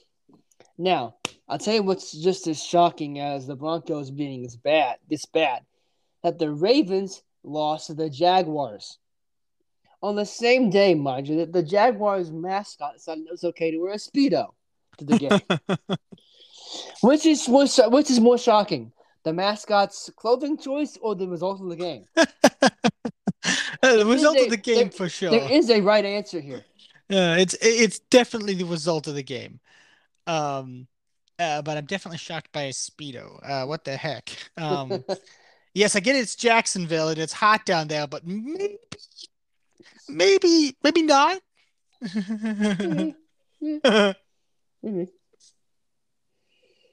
The, oh, Uh, go ahead. Uh, so let's even let, let's let's also just the absolute cojones that had to have, you know, been possessed to go for two to just put the game put away instead of fight playing for overtime. Yeah. yeah. But again, you're the Jaguars. You can do like like you're already you were three and seven coming in. You have no reason not to do that. Just go for it. Yep. Play for it. Right? No reason to really go, okay, yeah. Exactly. All four of the Ravens' losses this year have come by four points or fewer. Mm hmm They're that And- close. And they blew yet another lead. Sometimes a pattern for this Yeah. Ravens team. It wasn't a double digit lead, but it was a lead. It was a lead. It was it was almost double digit. It was nine points. May as well have been. May as well have been double digit. So, you know, may I may I remind you of my of my comment in the in the past? Uh, it's just being bad with extra steps. Yes, that's exactly what it is. It's being bad, but also being rather complicated. hmm It's like you're seven and four, but you you you're, you're losing in fashions that you should be well four and seven probably. Yeah. Or any combination th- that th- adds up to 13. Yeah. You It's like this is a team you can see is- what could be 13 and 0. Or- This is no. a team that if they make the oh, yeah. playoffs, they're not like they do not have the capability to go far because of how oddly uh, in the how they perform in the most interesting situations. Let me also play, de- uh, not necessarily devil's advocate. Let me just flip this out there. Are, are the are, the- are are the Ravens playing themselves out of getting Lamar Jackson to resign? Like, is he going to go? I don't want to be a part of this. Yeah. If we can't tighten this up, why would I stay? I I wouldn't blame them. Uh, I would I wouldn't I wouldn't blame him if that were the case. Uh, it, it's tough because I, I I don't get the feeling that he doesn't want to be there. That's the thing. Like not once during this whole you know contract debacle have I felt like Lamar Jackson does not want to be a part of this team. I don't. And that's it's not so much that, but he Yeah. wants the bag. but he yeah he clearly wants it but the funny thing is he toned it down and i don't think he's gonna uh, like i don't think he's gonna be getting it from them at the end like i, I don't think he's made a case other than uh, I, I don't really think he's made the case um that he should get even more than what they offered him already that he already turned down like i and i feel like what they offered him was already too much simply because of the team's not gonna the team's gonna suffer one way or the other if they pay him that much money. We we both we've discussed this before. If you don't have money to pay anything else, then you you've you've already priced yourself out of playoff contention. Oh yeah. Like, and that's not to say Lamar Jackson isn't playing generally. well. You know, he- generally he's been pretty good this season, but he hasn't elevated himself, in my opinion, anymore to say, "Hey, I'm worth more than that already obscene amount of money you you offered me." No. If anything, he's playing. He's, he keeps every game like this. He keeps he keeps lowering the dollar amount. Mm-hmm. He was 16 of 32. That's not Eh, good enough. Not a professional like, quarterback. sure, he was 254 yards, but uh, so he was more than 10 yards a, uh, uh, uh, a completion. But what? Sure, that's that's in my eyes, that's the the bar is 10 yards of completion, and he was the team's leading rusher. Oh, It- this, shocker there. this keeps this just hammers the point home. You don't have a running game. You you shouldn't be basically the playing two positions. and it's the Baltimore Ravens. Yeah, it's like The Baltimore Ravens should have a running game.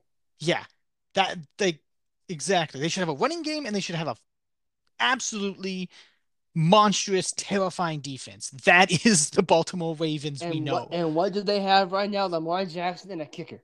Yeah. That's the Baltimore Ravens have. Everything else is just Mhm. there.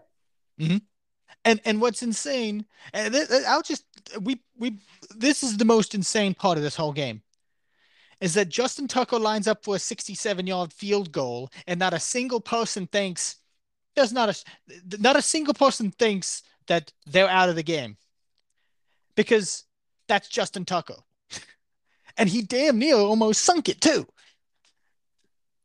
I I I, I- didn't see the the the angle that showed how short it was, but it it wasn't that it was on target, and it might have been half a yard short for all I know, but it was it was not a it was a cl- very very close miss. It was almost as close as you can get outside of just bouncing off the crossbar. But my goodness, was it on target? Give him another shot at that. Oh, he probably I, He'll, he, he'll he'll get it. he he'll sink it. Like if someone had called timeout, he just Mm-hmm. sunk the next one. Um, and, and that's just it's Justin Tucker. That what else is there to say about it? That man has n- literally nothing but ice in his veins. No. no. I think he went out to uh, out to Pluto, harvested the coldest possible thing he could have, and just shoved it everywhere inside of of his his veins. All the vein, all the arteries, everywhere. That's all it is. Okay, stop talking about needle. You're gonna get me. Just no. Just stop. no, I'm not kidding. Like at, with, me having as many needles as I've had over the years, we still talk about it too much. I start feeling going into my elbow. Fair. So the Raiders beat the Seahawks, and, and I don't. The Raiders I don't care about, but the Seahawks are now six and five. Are we starting to see the Seahawks kind of fall off a little bit, or is it just kind of? eh, Bottom line, should I be getting worried? Or is it just a minor dip, and we like everyone goes through, and we'll see them come back a little bit stronger as the season goes on, or, or is it time to get a little bit concerned now? I, I think it's a a oh I didn't notice Kenneth Walker was back. Um so that's that's nice to see. I, I didn't notice that. Um I, I think this is a team that they because they they they're a year removed from what was effectively the franchise quarterback. Um and Geno is the guy going for we all he they've already pretty much made that uh apparent and that they're working on extension. So this is a team that's still trying to exactly figure out where they stand because they got they got to build from somewhere, right? They, like they're obviously not going to be spectacular, uh, but they've been performing much better than anyone expected. Uh, and even six and five is still at this point, I think, better than what we would have expected them to be at. Um, and, they still only lost in overtime. And without having you know seen everything in the game, like Geno was twenty seven to thirty seven, three twenty eight, like two touchdowns, interception. That's not that's not a bad performance. No, it's not. And here's the thing: Josh Jacobs went off. Yeah, 32 no, he... carries, 229 yards, two yeah. touchdowns. It's if he doesn't go off, that's an entirely different game. Mm-hmm. It's like that was just a, that just happened to be a shootout, and you just had to figure out who had the ball last. I mean, that's basically what it was. Um, and you it, that's just you have those games. It doesn't matter how good of a team you are. Those those games sometimes it just doesn't roll the right way. Yeah, and you make the wrong mistake. And again, six and five. That's still again for, for where this team was expected to be. That's pretty good. And you you've already got confidence that you know where you're building from. Geno is as as far as I'm still aware, still the gonna go uh, the guy. I can't imagine that would have changed in two weeks. Yeah, exactly and you, you just fill up a couple pieces and this team is back to the Seattle Seahawks form that we'll we we we've known. Yeah. Yeah. And then you really start going, huh, see, we didn't need you, Russell. Yeah, we were fine without you. Yeah, look at that. Uh, you know who would love to be six and five right about now? Hmm. Let's end the point. I'm sorry. No, no, I got none. Okay. The Green Bay Packers would love to be six and five right about now. Mm-hmm. They're four and eight. They just lost to the Eagles, who now can clinch a playoff berth this weekend. Wow. And the Vikings can win the NFC North this weekend. Wow. Mm-hmm. So the Packers lose to the Eagles. Is this more Packers bad or Eagles good? Um, it, just bad, man. I mean, I'm honestly surprised it was close, even this close. Forty both. Um, and uh, at no even even seeing that at no point did I want Green Bay to even win. Like this nope. was the I I, I didn't want Philly week, win either. This was the one week where I genuinely did not care about my own uh tendencies to go for the underdog. I just wanted Green Bay to lose. I would have loved them to just be obliterated. Uh, but they got they lost and they're four and eight, so I'll take that. Um, and I don't lie when I say I took a little joy in seeing that Rodgers might have his rib. Uh, you don't want to see it happening. Wish everyone the best. I'm not gonna say I didn't go. Ha ha! very briefly, very brief laugh that that came out when I saw that headline this morning or nice uh, the other night. Um, but yeah, uh, so when the Packers continue to lose and Rodgers keeps saying, "Hey guys, I'm the two-time MVP," well, you're you're not going to time defending. Um, so although the NFL actually did end up changing, they announced a change to the, the voting of the and the way the MVP is voted on. They might find a way to make you a three-time NFL MVP. Don't put it past them played your worst season of football probably in probably ever. He has the MVP. It's like uh, what was it, Brian? The meme of Bryan Cranston sneezing and getting a, a an Oscar. Uh, uh-huh. and, that's not to say anything bad about Bryan Cranston. Love him as an actor. Uh, but now it's just Aaron Rodgers sneezes MVP uh, trophy. Yeah, here's head. your MVP trophy, man. Let's go. It's like at, the, at this point, to be throwing at his head to shut him up. this is gonna be like SpongeBob, isn't it? The the, the uh, uh, employee of the month, where it's gonna be a, such a shocker when there's someone not named the, the, the minute he, the minute he loses, he throws a tantrum, cries, and then quits, and then no oh, more. Bye bye, Aaron Rodgers. bye bye. Like all right, I'll you knock it. On, you knock on the jet, you're like, we have Ken Jennings now. We don't need you. Okay, get out of here. Let's move on to week 13 in the NFL as we are now into December. We will be into December by the time this week starts. Uh, of course, Patriots and Bills starting it.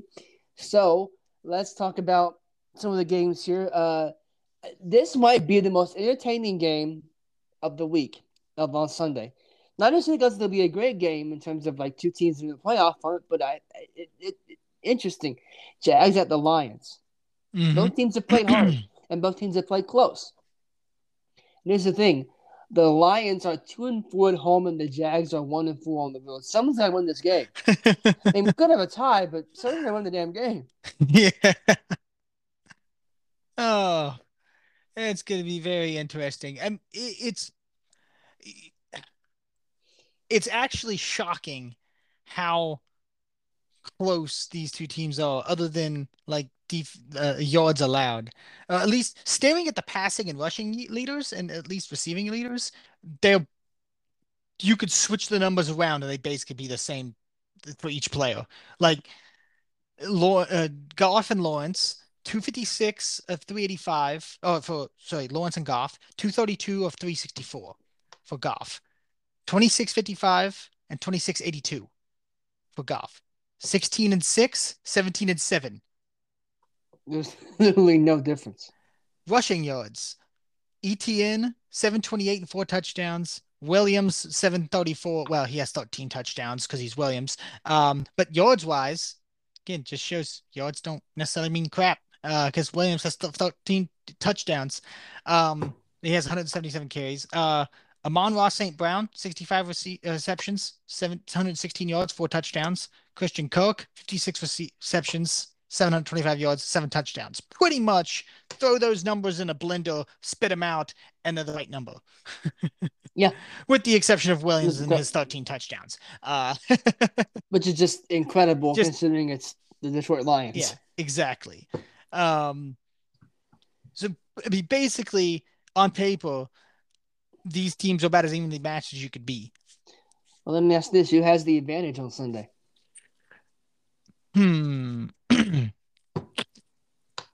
Lions I'm, are coming off that close loss, but the Jaguars did win on Sunday. Mm-hmm. So I, I, must say the fa- I must say Detroit has more the momentum. I mean, you had three straight three straight wins, right? And yeah. then you dang near knocked off the Buffalo Bills. Uh you're gonna that, give that. You're gonna give that more more credence that than you are the Jaguars beating the Ravens. Yep. Wow. Yeah. I mean, statement week. Yeah, apparently yeah. is this.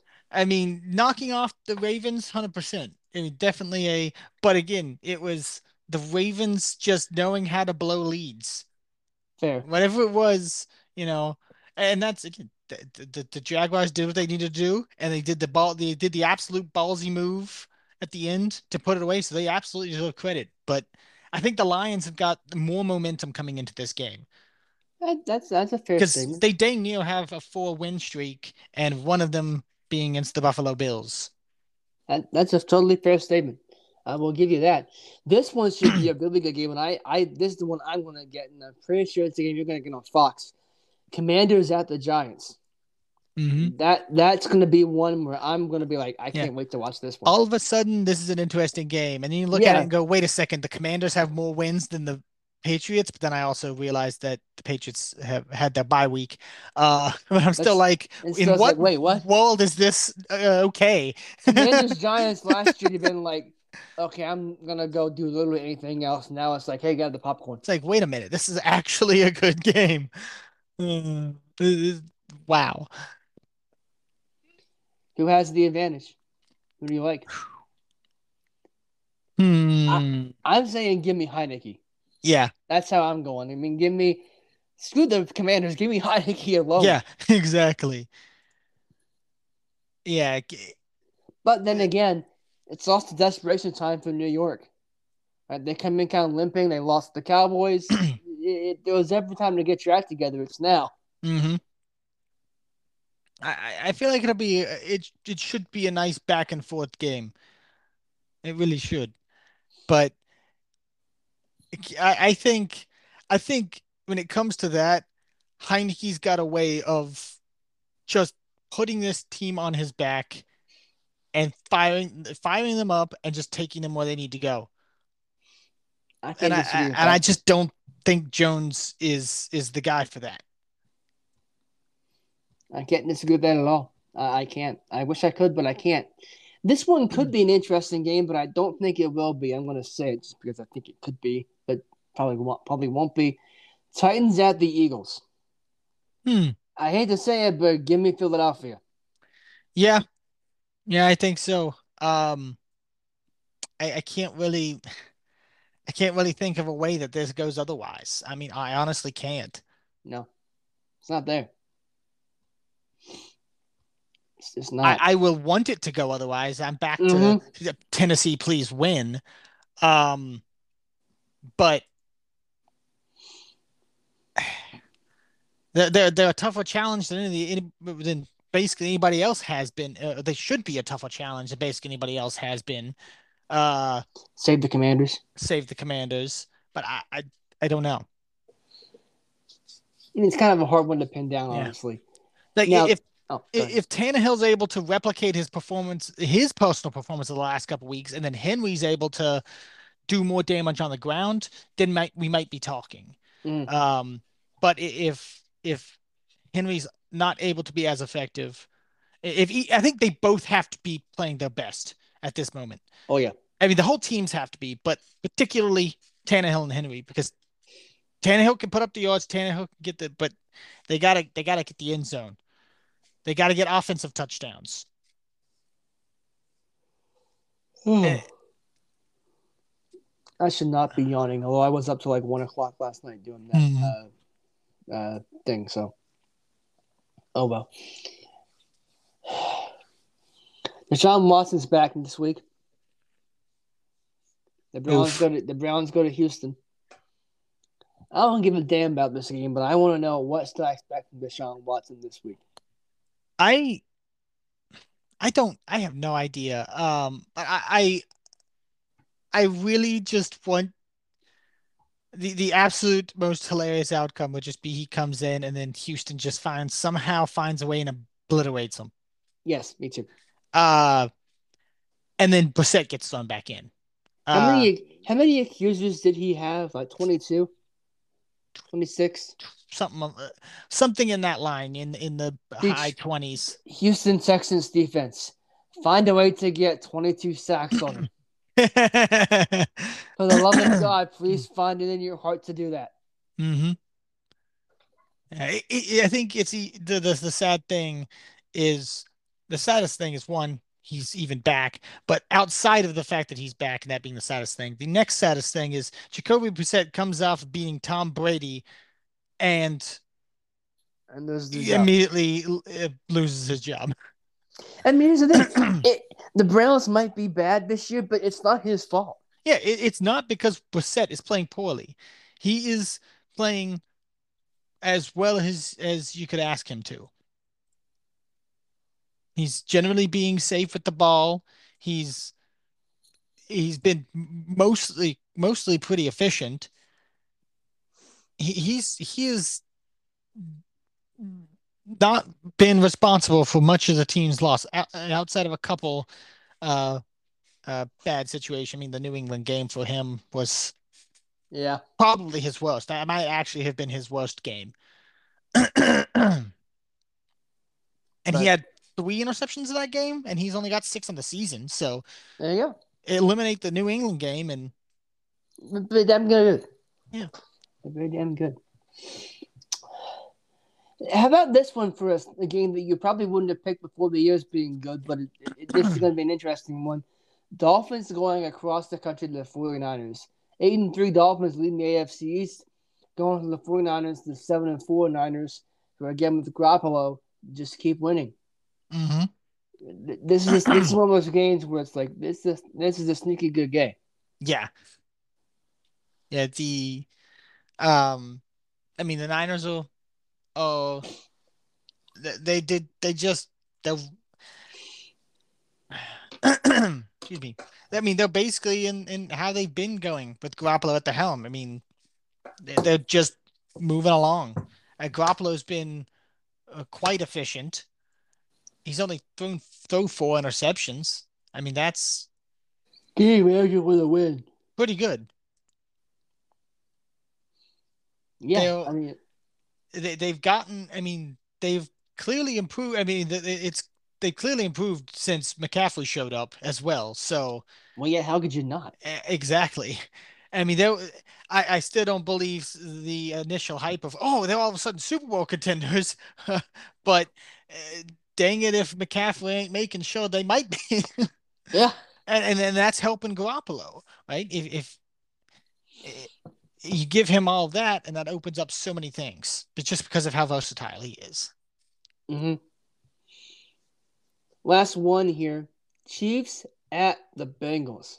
Man, Cincinnati is going to be lit for this one. Mm-hmm. and I can't wait to see it. It's going yeah, to be very fun.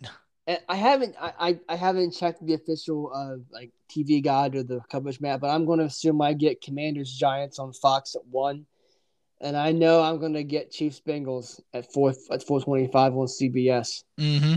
It's gonna be a good day Sunday.